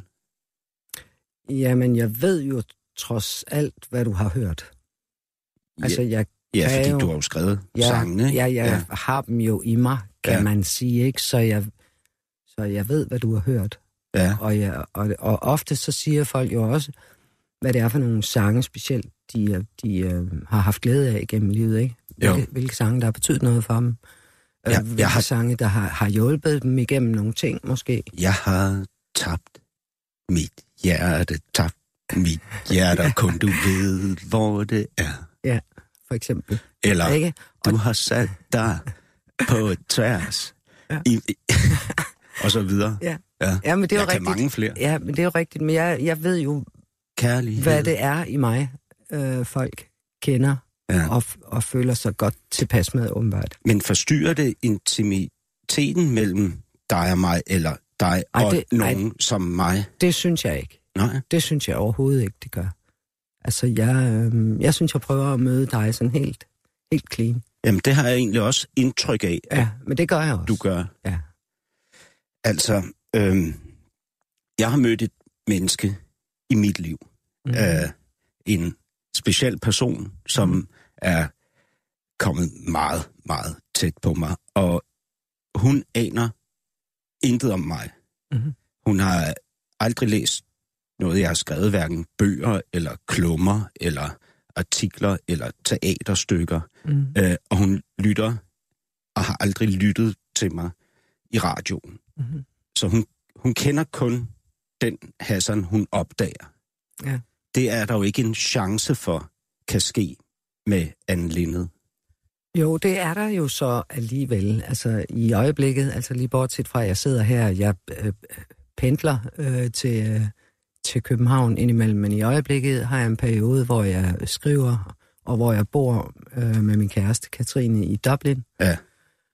Og øh, Der er der ingen, der aner, hvem der du er er. ingen, der aner, hvem jeg er. Og det er... øh, Hvordan er det? Jamen, det er sådan lidt et frirum på en eller anden måde, fordi... Frirum på hvilken måde? Altså på den måde, at, øh, at, at jeg ved, at når jeg møder nogen og snakker med nogen, så, øh, så er det fordi, de synes, jeg er rar, og de vil gerne tale med mig. At det er ikke fordi, de synes, de kender mig i forvejen. Det er ikke fordi, de ved, at jeg skriver sange og, og synger og, og sådan noget. Det, det er jo en anden, det er en anden måde at, at blive mødt på. Og hvordan, hvis du skulle beskrive den anden måde at blive mødt på følelsesmæssigt, hvad vil du så sige om det? Er det befriende, eller... Øh, jamen, jeg har slet ikke noget imod at blive mødt af folk, øh, der har nogle oplevelser med mine sange, og, og som måske også har en oplevelse af mig som person dermed, ikke? Ja. Øh, det har jeg ikke spor imod. Jeg synes faktisk, det er rigtig rart, at folk giver deres, øh, deres en mening til kende om, hvad de oplever ved sangene. Øhm, men det er også rart for mig at møde nogen, som slet ikke kender til det univers, jeg bærer inden i mig. Hvis nu du skulle beskrive det med, med hvad hedder det, mere uddybende ord end rart, hvad vil du så sige om det? Altså i forholdet til at blive mødt af folk, der ikke aner, at du er ikonet Anne Linnet. Øhm, det var ikke, jeg synes, det er sjovt. Ja. Altså, fordi jeg har, altså, jeg har ligesom været på, siden jeg var ganske ung. Siden du var 20, ikke? Ja. Altså som, som Mm, ja. i start 20'erne havde Ja, du dit ja. store gennembrud, Ja. og gik jo fra at være fuldstændig ukendt Ja, konservatoriestuderende Ja. til at vil være ja. Landskendt. Ja, præcis. Så og det, det har du været lige siden. Det har været lige siden, og det er jo, det er jo en lidt uvandt fornemmelse for mig at så kunne gå på gaden, at, du ved, uden at der er nogen, der, der lige vil have taget et billede, eller lige vil sige hej, eller lige vil fortælle mig et eller andet om nogle oplevelser med sang. Men jeg har det nu fint med det, det er slet ikke det. Kan du savne at, øh, at få opmærksomheden, når du er i Dublin? Nej, det synes jeg egentlig ikke. Kan du så savne, øh, hvad kan man sige, roen og freden, øh, når du er i København? Altså, Nej, den det synes jeg egentlig heller ikke. Jeg, altså, jeg kan godt lide, jeg kan godt lide at, at pendle lidt mellem Ja. ja. de verdener der. Jeg har prøvet det nogle gange. Jeg har også haft en skriveperiode i Paris. Ja. Jeg har haft en skriveperiode i Rom. Øhm, og den i Rom var af, af i hvert fald halvandet års varighed, ikke? Og her i Dublin er det sådan tre måneder, ikke? Ja.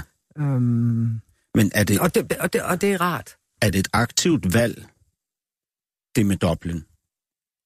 Ja, det var fordi min kæreste skulle, fik et semester på Trinity College, og Ja. så øh, og vi kan ikke undvære hinanden, så, øh, så jeg måtte jo simpelthen tage med jo, Ja, altså... som jo, det tynde øl. Ja, så du er faktisk medfølgende Ja, hustru, ville Ja. det så hedde, Ja. hvis hun var Ja. på en ambassade, for eksempel. ja. Men du er jo medfølgende hustru. Det er, simpelthen. hvad hedder det, det er hendes Ja. liv, Ja. der sætter dagsordenen. Ja, det er det. Der i Dublin. Men det er jo så så heldigt, at, øh, at jeg har mine keyboards med mig, og, øh, og så sidder og arbejder. Og så venter du på, at hun kommer hjem fra college, Ja, Katrine. Ja, ja, ja, netop. Går du så rundt sådan og kigger på uret, og sådan kommer hun Nej, jeg hjem, går, eller? jeg, jeg går ned og henter hende, når hun er færdig. Altså ned på college? Ja, ja. Det er et super fedt uh, college. At det er jo der, man har optaget Harry Potter Ja. i deres uh, store, uh, berømte bibliotek. Det er så fantastisk smukt. ja. Og hvad, hvad når hun sådan skal arbejde over, eller har øh, hvad hedder det, en opgave, hun skal have gjort færdig, eller bliver hun så henne på college, og så venter du derhjemme med Ja, så venter jeg. Så venter jeg. og laver mad til hende? Ja, det gør jeg også. Ja. Hvad laver du? Jamen, det er sådan lidt forskelligt. Ej, vi går meget, hvad er hendes vi, vi går meget ud. Vi går Ud og spiser? Ja, vi går meget ud og spiser. Gør I også det, når I er i Danmark? Ja, det gør vi faktisk. Lige så meget? Nej, ikke helt lige så meget. Er det en anderledes oplevelse? Det er det jo så. ikke? Ja, i Dublin. Ja. Altså, Dublin er en vidunderlig by. Den er sådan meget mere... Øhm, altså, den er meget mere sådan... Øh, chilleren, vil man kalde det. Eller sådan lidt mere... Øh, det folk går ikke sådan op i, hvad, hvad tøj de går i, eller den er ikke så, altså det, det er helt øh, modsat Paris, for eksempel, hvor alle sådan er stilet klædt, og, og sådan, det er man slet ikke her. Her går man og hygger sig, altså folk går jo på pop, øh, mandag, tirsdag, onsdag, torsdag, der er altid folk på poppene, og, og der er altid levende musik Ja. på popsene der. Altså, der er violin og guitarspil over det hele. Det er vidunderligt for mig at, at gå rundt i og høre så meget forskellige slags musik, musik inden for den der øh, klassiske irske folketradition. Ja. Altså, der er bare nogle fede ting at høre der, og folk, der spiller rigtig, rigtig godt, og synger rigtig, rigtig godt. Og det, det foregår på gader og stræder. Altså, det, er meget, det føles, som om musikken bliver givet fri. Ja. Altså meget mere end, end herhjemme, ikke? Hvor, altså hvor det- man sådan skal ud til koncert for at høre musik, ikke? At der er musikken i hverdagen. Altså, det, det, jeg har sådan samme fornemmelse, når du taler om Dublin, som jeg har, når øh, Jørgen Let taler om Haiti, eller Susanne Brygger taler om Knudstrup Ja, i, i Ve- Vestjylland. Altså Ja. sådan, jeg har sådan en, øh, jeg får sådan en fornemmelse af sådan et, sådan et frirum. Ja, men det er det også. Det er, det, det, og det er måske specielt et frirum for mig, fordi der er så meget musik. Ja, der er heller ikke nogen børn om benene. Nej, det, det er så en anden ting. Altså, jeg arbejder rigtig, rigtig godt der. Jeg har fået lavet, lavet nogle, rigtig, øh, nogle, rigtig, nogle ting, jeg er rigtig glad for. Ja. Selv, jeg skal jo på juleturné her.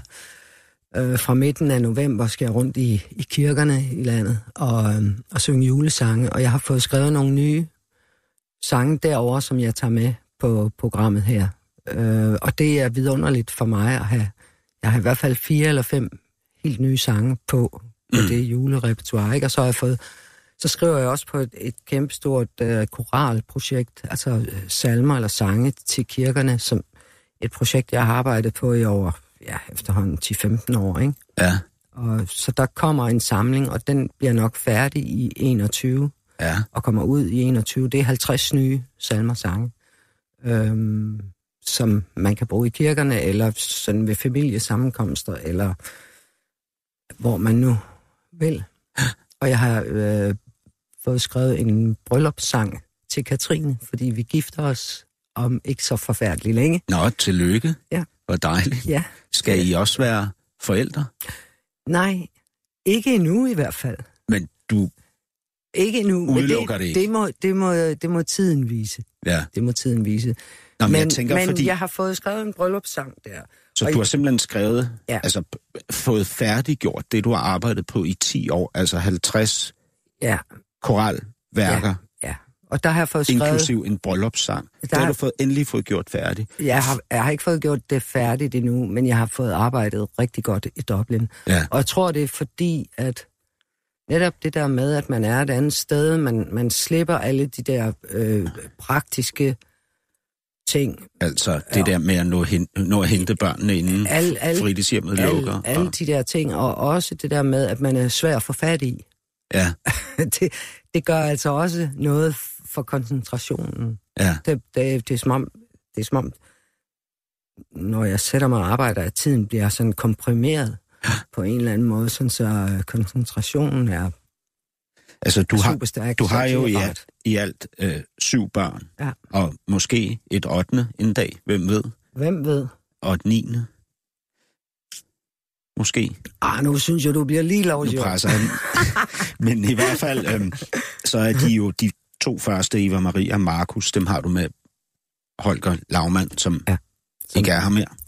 Ja. Og øh, Mads øh, slutter. Med Mads fik du Alexander, han er 31. Ja. Så har du to børn, du adopterer, Ja, øh, Maria og Peter, ja, på 20 og 25. Ja. Og med Tessa, mm. som du var sammen med i en længere periode, der har du øh, Isolde på 9 og Nemo på 6 Ja. år. det, Jeg har også en datter på 9, Okay, men jeg har altså kun et barn. ja. Anne, Mm. Linde, Ja. ja. hvordan i alverden holder man styr på at være mor til syv børn? Ja, det er... Jeg vil sige, at, at de første fem, der har jeg, der, der har jeg været... Jeg vil sige, Holger og jeg, vi var rigtig gode til at planlægge, fordi vi begge to var musikere og spillede ude jo. Så det krævede simpelthen at en rigtig god planlægning. Og en Og- masse barnepiger, Og et par ikke? gode barnepiger. Ja. Og øh, ofte tog vi jo børnene med. Altså det gør jeg sådan set stadigvæk, øh, hvis de har lyst, og det ikke er for langt væk, og det ikke bliver for sent, og sådan nogle ting. Festivaler om sommeren, der er det jo vidunderligt at have børnene med, ikke? Ja.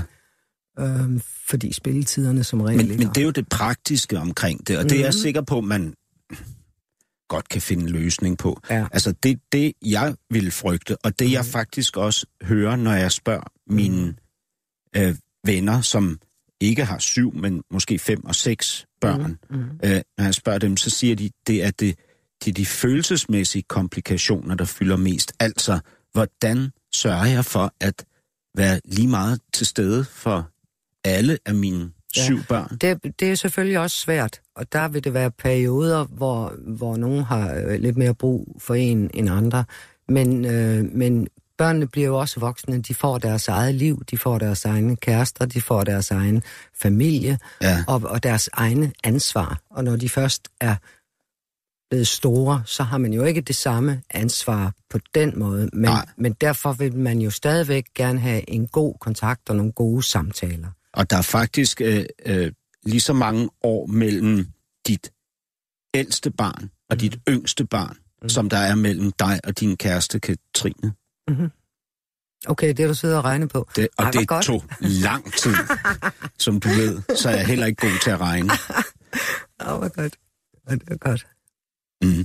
Men øhm, Anne, i forhold til den måde, nu talte vi en del om dine forældre, Ja. den måde, de var forældre på. Ja. Altså, at Mm. du oplevede et meget øh, jævnbyrdigt forhold derhjemme. Ja, ja. Du var øh, følte dig meget, meget knyttet til din far, fordi I i personligheden mindede meget om hinanden. Ja. Og I var begge to meget fascineret af din mor, som Ja. var sådan Ja. let og sfærisk, Ja, kan ja. man sige. Ja, ja. Øhm, og, og du beskriver det som en god barndom. Hvad, hvad for nogle god og stabil barndom, hvad ja. for nogle overvejelser har du gjort dig i forhold til at være mor i relation til din egen barndom og dine forældres Altså, jeg, jeg, opdragelse? jeg tror jo, at enten så, enten så øh, tror jeg, man vil prøve at, øh, at videreføre nogle af de gode ting, man selv har fået i sin barndom Ja, til sine egne børn. Eller også, hvis man, hvad nogle mennesker jo har, har haft en, en skrækkelig barndom, så ved man i hvert fald, hvad man ikke vil. ja. Og det er jo lige så vigtigt. kan Ja. man sige, ikke? Jo. Øh, der har jeg fået så mange gode ting, så jeg, så jeg jo øh, prøver ligesom at, at tage de gode ting med mig. Og hvad er det for eksempel? Altså det er for eksempel, øh, det er for eksempel at have gode samtaler med sine børn. mm. Altså det er vigtigt. Øhm, sådan som man, øh, ja, så man kan diskutere øh, sådan noget som forhold til andre mennesker og, og ja, tilgangen til livet og sådan. Men der, der er det jo også sådan, at børn ser, hvad man gør. Det er jo ikke kun, hvad man siger, det er jo også meget i høj grad, hvad man gør. Mm. Altså jeg har da lært meget af, hvad mine forældre gjorde, hvor, øh, hvor engagerede de var for eksempel i deres henholdsvis øh, min far og min mor i deres arbejde, ikke?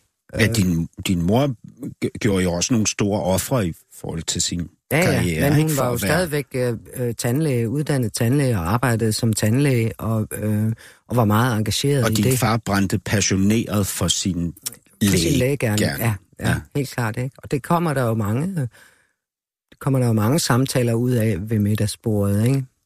Og det synes jeg da også, at jeg har samtalet meget med, med mine børn efterhånden, som de er vokset op.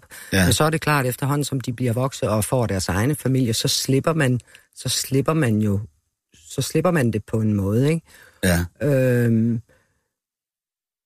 det synes jeg egentlig har- er gået meget fint. Men Jeg vil sige, at jeg tror, at det her med at blive mormor og, og, og farmor, hvad jeg jo er blevet inden for de sidste øh, 10 år, ikke? ja.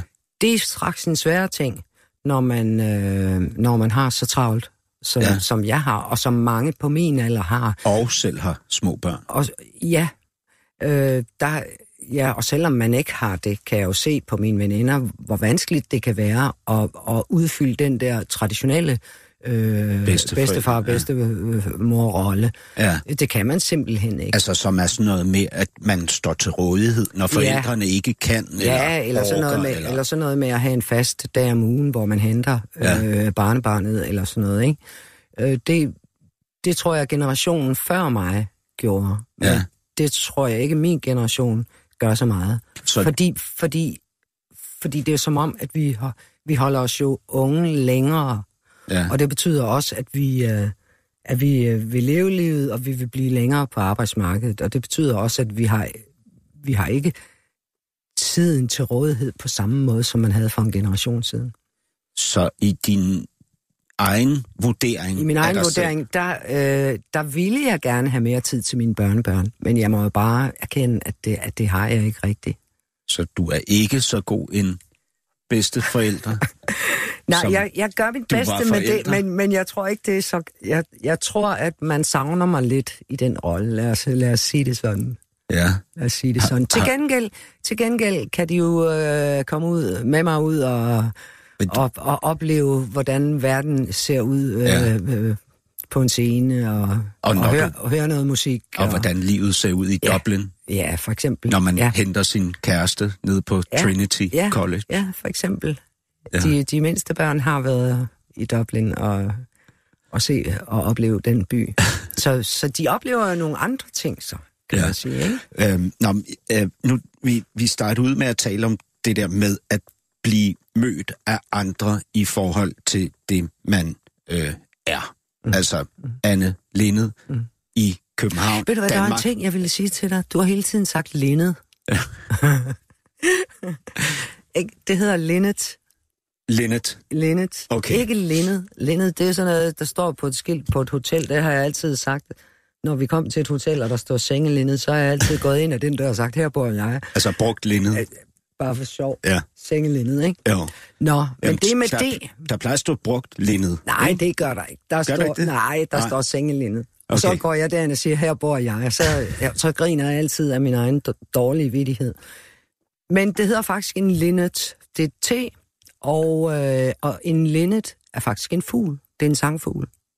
Og den lever i Norditalien. Og jeg tror på dansk, den hedder, at det er en tornirsk.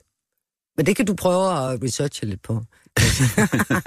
Så har jeg fået en opgave. Det er faktisk en sangfugl. Øhm, nå, men jeg har en opgave mere, det er at byde velkommen til nye lytter, hvis du lige er kommet til derude. Du lytter til Anne Linnet Ja. i samtale du med god, Hassan. Hassan Prejsler. Tak for rosen, Anne Linnet. Mm.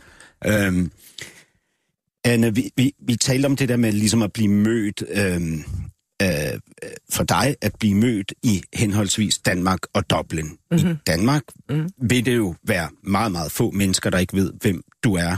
Øh, de findes dog. De findes dog. I Dublin er der ingen, er der, flere af dem? der aner, ja. hvem du er. Jeg tænker også, i, altså, i forholdet til øh, Katrine. Mm-hmm. Katrine mødte du jo første gang, da hun gik i 3.G. Øh, du mødte hende ja. fra din plads på scenen, ja, det hvor rigtigt. du fik øje på hende ja. ude blandt publikum. Ja, det er rigtigt. Og så øh, inviterede du hende om backstage, og I talte sammen. Øh, Nej, det gjorde vi ikke. Nej, I talte Nej, ikke sammen? vi talte nemlig ikke sammen, fordi, okay. fordi hun, øh, jeg sendte faktisk en vagt ud for at hente hende. Ja. Men hun havde travlt med at komme afsted sammen med sine kammerater. Okay. Og så, så, så der, dengang lykkedes det ikke. Mm. Og så sås vi først igen øh, en aften, jeg spillede på det kongelige teater. Ja. For to år siden. Og det var så en del år senere, ja. ikke? Ja. Hun er, det er to år siden, så hun har været, øh, første gang I mødtes har hun været 17. Mm. Anden gang har hun så været 26. Ja, det er rigtigt. Men der mødes I igen, ja. altså hvor ja. du står på scenen, ja. og hun er blandt publikum. Ja. Det skaber jo en relation. Mm, ja, jo det, jo, det ved jeg ikke. Jeg synes nu først, at relationen sådan rigtig opstod, da hun og hendes veninde kom ud bagved. De kendte min korpige. Ja. Øhm, og, og der så er et eller andet i mig, der siger, at, at, at den har jeg set før. Ja, det der, den, den følelsesmæssige relation ja. opstår. Men ja. der, er jo en, der er jo en altså, der er jo et forhold mellem en, der står på en scene, og en anden, der står blandt publikum. Mm. Mm. Det, det ved du godt, ikke? Mm. Ja. Ja. Og hvad så? Jamen, altså, jeg, jamen, jeg tænker, jo, jo, men, men altså, hvordan påvirker det et parforhold? Jamen, det gør det overhovedet ikke, fordi øh, Katrine var, kom sådan set ikke for at høre mig. Nå, altså, så lad mig spørge på en anden måde. Hvordan undgår man at det påvirker et parforhold. At der er den relation, altså det, den statusforskel. Ja, men det, jeg, jeg oplever det ikke som en statusforskel. Det gør Nej. jeg faktisk ikke. Nej, men du er jo også den, der står op på scenen. Jamen, jeg tror, jeg havde oplevet det lige sådan, hvis det, øh, hvis det havde været den anden vej rundt. Hvis jeg havde stået blandt publikum, og jeg havde følt noget specielt for en, der stod i centrum. Ja. Det, det, det tror jeg ikke nødvendigvis øh, gør en, øh, giver en statusforskel. Det tror jeg ikke. Altså, jeg synes jo, det er... Øh... Men det er klart, jeg forstår, hvad du siger. Den, der står i centrum på en scene, er jo, er jo center for manges øjne. Ja. Og for manges øh, sådan sugen energi til sig, eller hvad det er, der foregår i det i ja. det rum der. Men man får jo lige så meget energi fra publikum, så man får jo også den anden vej. Og jeg synes bestemt ikke, at det er et ulige, øh, at det nødvendigvis er et, er et ulige øh, energiudvekslingsbillede der. Jamen det, det, det bliver du nødt til at forklare mig, fordi det forstår jeg ikke. Hvordan, det forstår du ikke. Altså, når jeg står hvordan på det en... ikke kan være en ulige relation. Altså, Anne Linde, 64 år på det tidspunkt, mm. møder Katrine, mm. 26 år. Mm. Og, og hvad hedder det, alder ved vi jo kan have betydning, det kan også ikke have betydning. Mm. Men Anne Linnet, mm.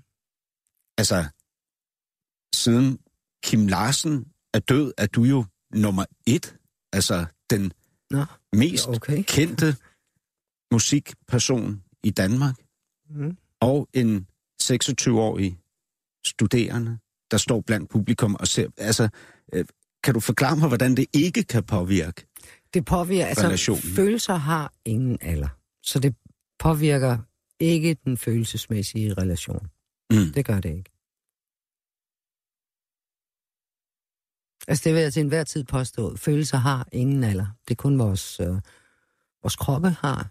Ja. Øhm, ja, det er det. Det er meget enkelt, egentlig.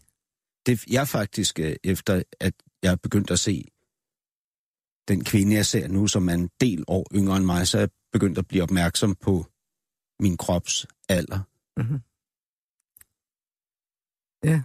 Er det godt eller skidt, Hassan? For Jamen dig? altså, det er, hvad det er. Øhm, altså, jeg ville da gerne have haft, hun havde set min krop, dengang den var 30 år gammel. Altså, Okay.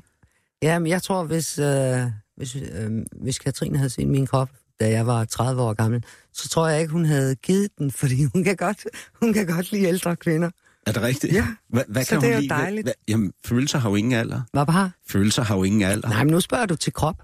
Det Ja. er noget andet. Nå, så det, hun kan godt lide ældre kvinde kroppe. Mm, jamen, det hører jo sammen. Altså, jeg, jeg, tror, jeg tror også, at det har noget med refleksion at gøre. Jeg tror også, det har noget at gøre med indsigt. Jeg tror også, det har noget at gøre, det har noget at gøre med så mange ting. Øhm, men på den måde kan man jo ikke, og skal nok heller ikke adskille øh, øh, sjæl og krop på den måde. Mm. Er det også ro? Ro, altså, øh, hvad hedder det, stabilitet, tryghed i livet? Altså, din ro, din stabilitet, din Det må du spørge hende om. Det skal Ja. jeg jo ikke uh, kunne svare for. Den, det, den statusrelation, Mm. der kunne eller ikke kunne være mellem Ja. jer, Ja. har, har hun sagt noget om, at det var udfordrende at blive kæreste til Anne Linnet? Altså, du, dem, alle de her ting må du spørge hende om, Hassan.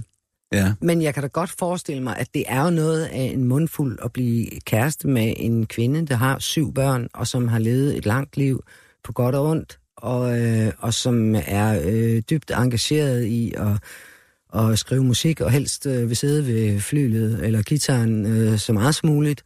Og øh, det, det er en kæmpe mundfuld. Det, det er jeg udmærket klar over.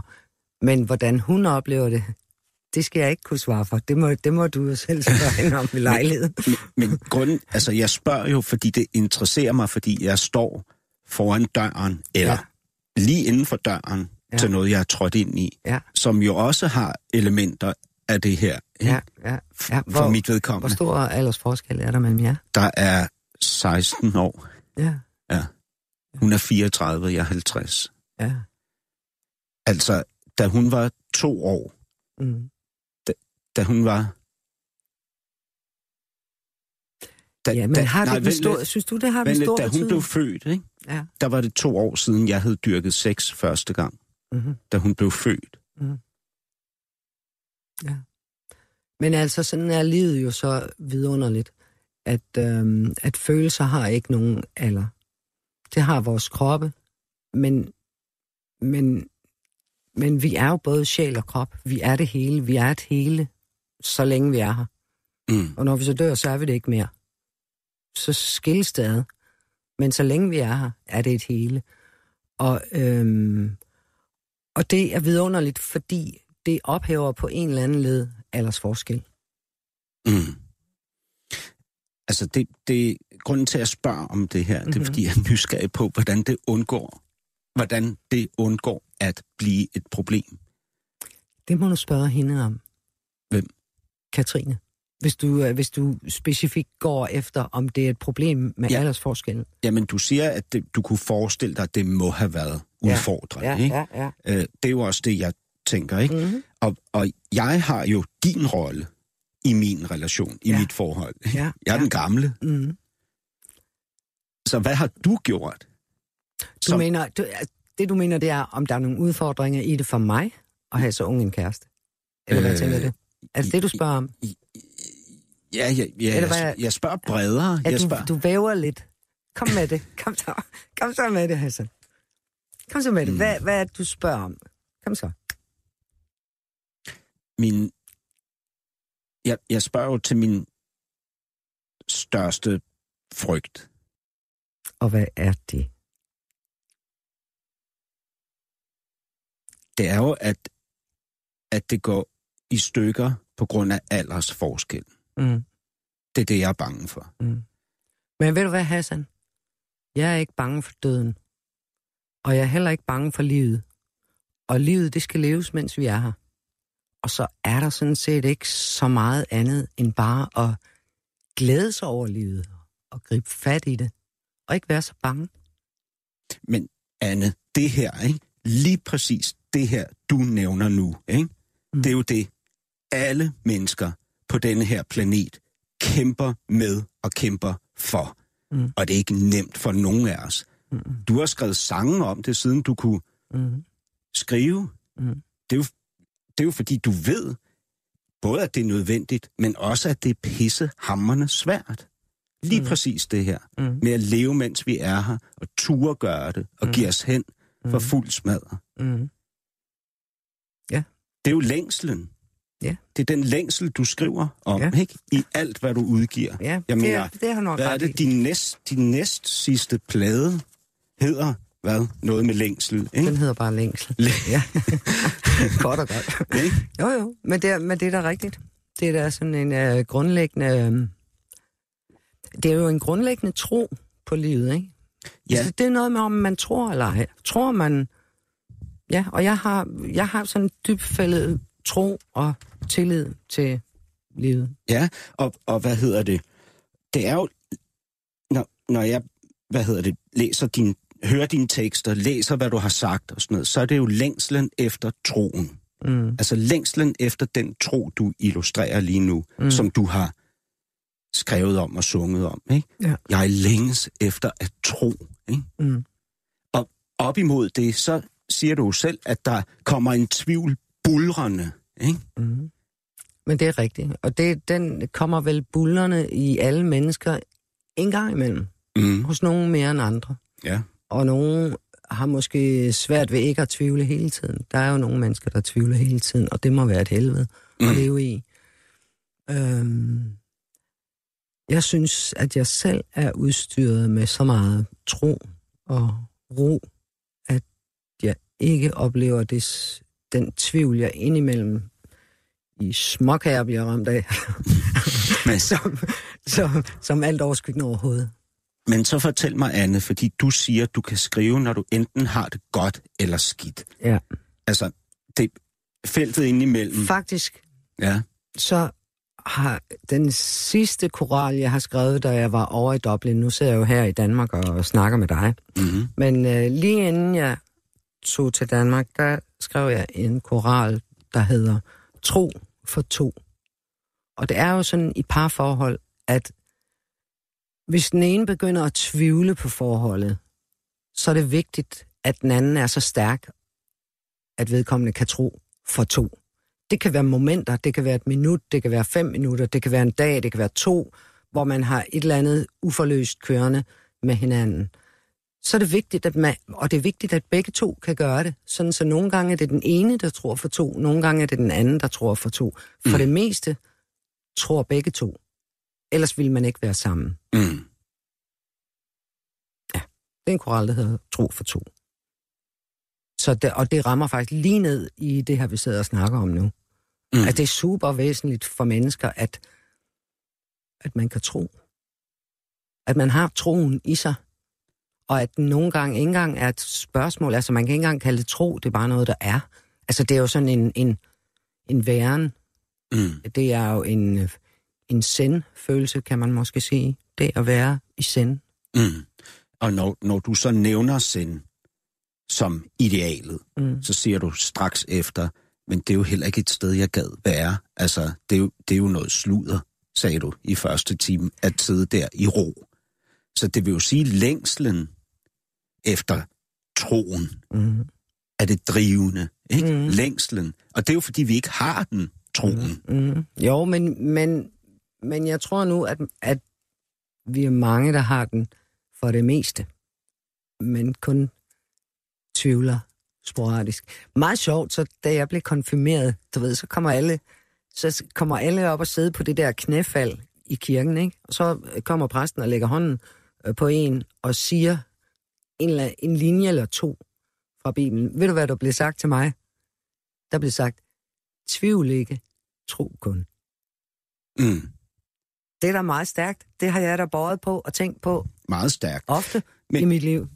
Men når du så siger, Anne, at, at du kan enten skrive, og jeg tror ikke, det var krimien, du talte om. Jeg tror, det er dine sange, du Det er min nej? sang, helt klart. Altså, kan men, enten- vi kan godt lige blive enige om, at krimien, det er fiktion. Min sange, det er mine følelser, det er mit indre. Det, ja. altså, det er mig. Ja. Ja. Krimien er øh, fiktion, Ja. Øh, siger du, at det... Men derfor det, var du alligevel glad for at læse den. Det er, det er jeg glad for. Det må jeg sige. Jeg var glad for... Jeg må også sige, Anne, det, det er svært at læse en krimi af Anne Linnet, uden at tænke på Anne Linnet. Nå, er det det? Ja, is, især når, når den kvindelige betjent hedder Fanny Salomon, og Okay. at der lige pludselig optræder en øh, kvindelig rockstjerne, som hedder Billy Martin i bogen. Okay, Ja. ja, ja. Det må jeg godt sige, ikke? Det afslører Jo, ikke ja, noget i afslører ikke så nærheden meget. af noget som helst. Nej, nej. Ja. Okay. Øh, hva, hva, hva, nej, nej, ved du hvad, jeg skal, lige, jeg skal lige omkring noget. Du siger, at du kan skrive, når du har det godt, og når du har det skidt. Ja. Når du har det rigtig godt og Ja. rigtig skidt. Indimellem kommer der ikke noget. Eller Ja. det. Så, hvornår har du det rigtig skidt, så du kan skrive? Øh. altså, jeg, jeg har det jo rigtig godt, når jeg... Det kan jeg jo mærke på det flow, der er. Nu har jeg den periode her, jeg har været i Dublin, ikke? Der er kæmpe flow, og det er, fordi jeg har det godt. Mm. Øhm, så har der været en periode i mit liv, og det kan man sikkert også spore sig ind på ved at høre øh, mine albums, et par albums tilbage, agtigt måske. Mm. Jeg, jeg, jeg vil tro, at man kan høre det i... Øh, Det synes jeg og det- bestemt, man kan. Men er det, Ja, er det her men- for privat for dig at svare på? Nej, nej, overhovedet ikke. Så men det, hvor- det, men det er jo klart sådan noget med, med dødsfald i familien, eller Din fars ja, dødsfald, og også din mors. min mors dødsfald, og da Holger døde, min eksmand, som er far til to af mine børn. Ja. Det er klart, der får man også et dyk. Øhm, der skrev jeg en sang, der hedder Er der en dag? Ja. For eksempel, som jeg er meget glad for. Altså der, og der kan man høre, altså der kan man høre, at man har det skidt, og, man på, og, og, og der er nogle ting, man skal af med, der er nogle følelser, man skal af med, der er et følelsesmæssigt pres, som man på en eller anden led skal af med. Så det er klart, at der, hvor man har det rigtig skidt, og der, hvor man har det rigtig godt, det er der, der er stærkest pres på den følelsesmæssige side af sagen. Og nu, nu er det jo, altså, du har jo ikke oplevet et dødsfald tæt på dig. Ikke mm. så tæt på dig siden 2008. Mm. Øhm, så jeg går ud fra, at du inden for de sidste 11-12 år alligevel har, haft- har haft det skidt i perioder. Og har måttet skrive om det. Eller hvad? Jo, men det er jo også... Øh, nu er det jo også sådan, at i mine sange, det er jo ikke nødvendigvis... Altså ligesom det jeg, der synger for eksempel, er jo ikke nødvendigvis mig. Altså, det kan... Der, der er en sang, der hedder Soldatens sang. Det er Mm. soldaten, øh, der synger i sin ensomhed ude i en skyttegrav for øh, 100 år siden Mm. i Første Verdenskrig. Ikke? Altså, det, der er jo sange, hvor jeg er et andet end mig. Ja. Øh, der er også øh, følelser, jeg sætter mig ind i, som ikke nødvendigvis er mine egne, men som jeg mærker meget kraftigt. Jeg mærker andre mennesker utrolig kraftigt. Mm. Jeg mærker utrolig kraftigt, om de har det godt eller skidt, hvor de er henne, hvad det egentlig er, det handler om følelsesmæssigt. Og det kan nogle gange påvirke mig så meget, at der kommer en sang ud af det. Det er ikke nødvendigvis min egen... Øh, det er det ofte, vil jeg sige, men ikke altid. Mm. Så der kan godt være sange, man måske ja, man måske tror er mig, og så er det det ikke. Det, Ja, der er det for- handler om en, en, en, et andet menneske, jeg har mærket, ikke? Du, der der er for eksempel øh, en sang på den her plade, vi talte om fra 2012, om en kvinde, der ifølge dig kunne være så mange, men ikke er en bestemt. Øh, hun befinder sig et pænt stykke op i årene, og om hende siger du, at hun står der og har aldrig mødt den store kærlighed. Det er den der sang, der hedder Ved verdens ende. Præcis. Ja, Og og jeg det er spørger ikke- hende, om det hun er ikke nogensinde har givet sig fuldt ud Ja til en anden, viser det sig, at det har hun faktisk ikke. Og det er først nu, at det går op for hende. Ja, og jeg vil tro, at der er mange mennesker, der lever sådan, som enten aldrig får sagt til den, de elsker, at de elsker vedkommende. Øhm, og det er jo sjovt nok sådan, at det er de ting, man ikke siger, det er de ting, man ikke gør, som man gerne ville have gjort, noget man gerne ville have sagt. Altså, det er det, man fortryder, når man står der og i, til sidst, ikke? i forholdet til, at du i første... Men jeg, men jeg mener nu nok, at jeg igennem mit liv har øhm, har levet så fuldt ud, jeg kunne på de pågældende tidspunkter, ikke? Mm.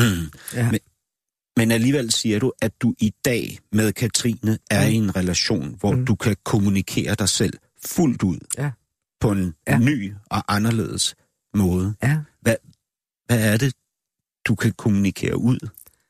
Jamen, det er jo, det er jo, øh, det er jo fordi, at, jeg, at vi kan kommunikere på, øh, på så mange niveauer. Mm. Øhm, og det har også noget med refleksion at gøre, og det har noget at gøre med, med, øhm, med intellekt også, og det har noget at gøre med erfaring, og det har, noget at gøre, det har noget at gøre med mange ting, hvor vi korresponderer rigtig godt. Og det, Altså- og det synes jeg er vigtigt i et forhold. Det er jeg måske som ung ikke vægtet så meget. Nej, Øhm, der var det gang i den og sådan. Ja, men, men, det, men det, det vægter jeg meget, meget mere øh, nu. Ja.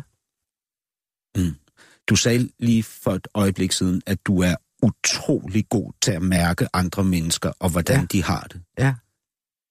På den måde, at jeg bliver påvirket af det. Og det kan nogle gange påvirke mig så meget, at der kommer en sang ud af det. Lige nu mellem os, Okay? Hvordan påvirker det her dig? Og hvad mærker du? Hvordan mærker du, at jeg har det? Øhm, jeg mærker, at du føler dig lidt udfordret. Jeg mærker, at du er meget nærværende. Jeg mærker, at du er meget insisterende. Jeg mærker, at du føler dig i ro med nogle ting, som du måske ikke har følt dig i ro med før. Det har du også fortalt mig, så det kunne bare være noget, jeg sad og sagde. Men det tror jeg faktisk er rigtig sådan. Samtidig er du også lidt urolig for det. Fordi hvor længe vil du kunne holde ud, at der er ro I mit liv. i dit liv? Jamen det... øh, Det er så nogenlunde... Altså, Altså- men, men, men jeg føler ikke... Jeg føler, at du er, er glad. Jeg føler, der er ting, der lykkes for dig. Men der er også nogle ting, du ikke har helt styr på. Men det skal du nok få styr på. For du er meget insisterende, og du er meget... Øhm, altså, du er følelsesmæssigt flittig, tror jeg. Altså, du, du kræver af dig selv, at du på en eller anden led kan verbalisere, hvad du tænker og føler. Og så, så er man jo allerede langt, kan man sige. Øhm, ja, det er, det er faktisk rigtig dejligt at blive øh, hvad hedder det, defineret af Anne Linnet. Jeg ved Det er ikke, jo et Linnet. Øhm, det er jo en, som du sagde, en lille italiensk fugl.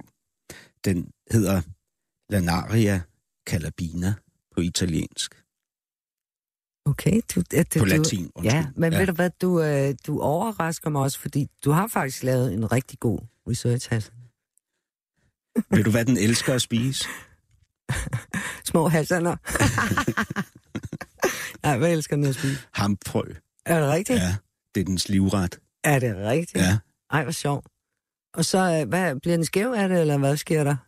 Nej, nej, det tror jeg ikke. Nej, vel? Men Nej. det, det ved jeg ikke. Nej, det kunne Nej. jeg ikke forestille mig. Altså, Nej. hvis et Ja, dyr det- ligesom er indrettet til at spise en bestemt Ja, vare ja, på hylden, ja, så er det nok en vare, den kan tåle. ja.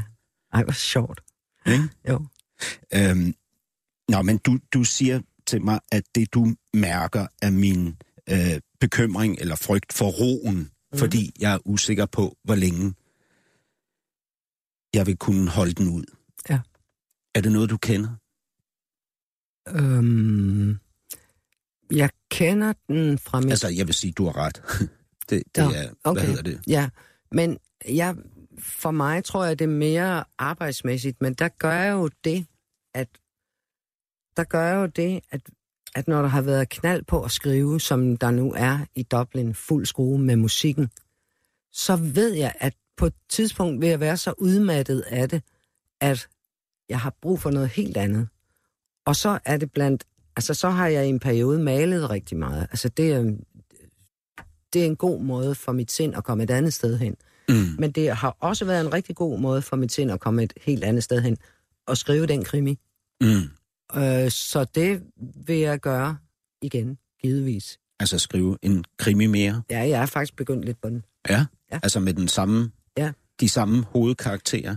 Ja, det Altså, er det nok. Fanny, Ja, Fanny ja. Salomon som, og, Nønne Kvist, ja. og Nynne Kvist. Og hvad Ja. med Billy Martin, den kvindelige Måske, superstjerne? måske. Det kan man aldrig vide. Okay. øhm, nå, men, men det, det er jo så karriereområdet. Ja, Altså... Når, når, når jeg føl, hvis, hvis- jeg skal fortælle dig, hvor du rammer mest hovedet på sømmet, mm. så er det jo i forhold til det private, ikke? At det er der, altså kærligheden, det er der, hvad hedder det, min bekymring for, om jeg kan udholde roen, den ro, jeg virkelig, virkelig nyder lige Ja. nu, om Ja. jeg kan udholde den på den lange bane. Ja. Har du det også sådan? nej, det har jeg ikke. Har du aldrig kædet din røv i laser i et parforhold, der var så roligt og fredeligt, at det drev ned ad væggene med... Nå, men nu vil jeg sige, at det, altså, det, kommer jo, det kommer jo helt an på, hvad man spiller bold op af. Hvordan man får den bold tilbage. Ikke? Og Mm, du har jo givetvis også flere forhold bag dig, og ved, øh, at, at man reagerer forskelligt på forskellige energier. mm, Ikke? Og øhm, jeg tror da også, at du har en tro på, at det forhold, du er i nu, at den ro, du føler nu, at den kan blive ved, hvis bare den kan, hvis bare den kan blive ved med at simre, som den gør nu. jeg har i hvert fald længslen efter troen Ja, på det. ja. Ja. Det, er jo, det er jo det vigtigste, kan man sige. Men det er jo også en ny relation. Altså, det, Ja. det er ikke, ikke engang halvandet år. Nej. Mm. Du er også i en Mm. nyere relation. Ja. Altså, du Vi er, har været sammen over to år nu. Det er en lidt længere relation, men ja. ja, men- men, men okay, I- du har måske seks måneder på mig. Ah, otte! Otte måneder, så... Okay, så det vil du kalde en Længere. længere relation. Ja, længere relation end, end din relation. Det er Ja. det, jeg mente, ikke? Men, men Men, når nu vi taler men jeg Ærligt. tvivler ikke. Jeg tvivler ikke, Hassan. aldrig...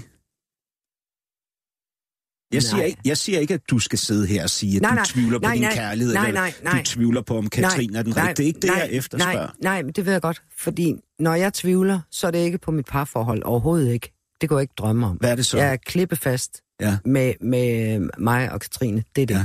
Hvor tvivler du? Øh, jamen, det er mere... Øh,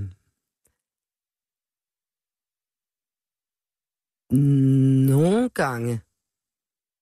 Så nu, altså, det er ikke fordi, jeg er sådan specielt troende på den der kirkelige måde. Men mm. Mm. der er dog nogle ord i det, som får mig til at, at tænke, der hvor han hænger og siger, min Gud, hvorfor har du forladt mig? Den tvivl kan godt ramme mig en gang imellem. Ganske kort vejet. Altså, tvivl, tvivlen i forholdet til, om du er alene. Ja, måske. Altså, den her, altså, det er jo et faktum, vi øh, fødes alene, vi dør alene. Mm. Og alt det indimellem, der kan vi være sammen med andre, vi kan føle os, vi kan i bedste fald føle os som et med, en an, med et andet menneske. Vi kan også føle, at vi tilhører et fællesskab, der er meget, meget stærkt. Øhm, men en sjældent gang imellem kan vi blive ramt af den der dybe, dybe ensomhed. Og den tror jeg egentlig, at alle kunstnere bliver ramt af momentvis. For jeg tror, det er, en, det, der er, der er med til, at man kan skabe overhovedet. Altså noget ud af ingenting. Altså et hvidt stykke papir, der står ingenting, der er ingenting, og pludselig står der noget. Så. Der er ingen toner, der er ingenting. Pludselig er der noget. Og, og det er måske et, i virkeligheden det bedste svar på øh, mit spørgsmål i forhold til, at du siger, at du kan skrive, når du har det rigtig godt og rigtig skidt. Mm. At når du har det rigtig skidt, så er det fordi, du bliver ramt af ensomhedsfølelsen og Ja, sætningen, Måske min, den der min Gud erkendelse. eller min far, hvorfor har du Ja, forladt mig? ja, den der erkendelse af, at, at, øh, at en sjæl er, er helt alene og længes efter noget andet. Det, der kommer længselen igen, ikke? Mm. Men øh, jeg tror, det er det, der sætter en i, øh, i stand til at skrive. Anne Linnet, tak fordi du var gæst i det næste kapitel. Selv tak, Hassan. Det var en fornøjelse at være her. Producer var Ninette Birk, tilrettelægger Peter Lindskov. Kæft, vi kom sgu da lidt omkring. Ja. Du lytter til Radio 24 /7.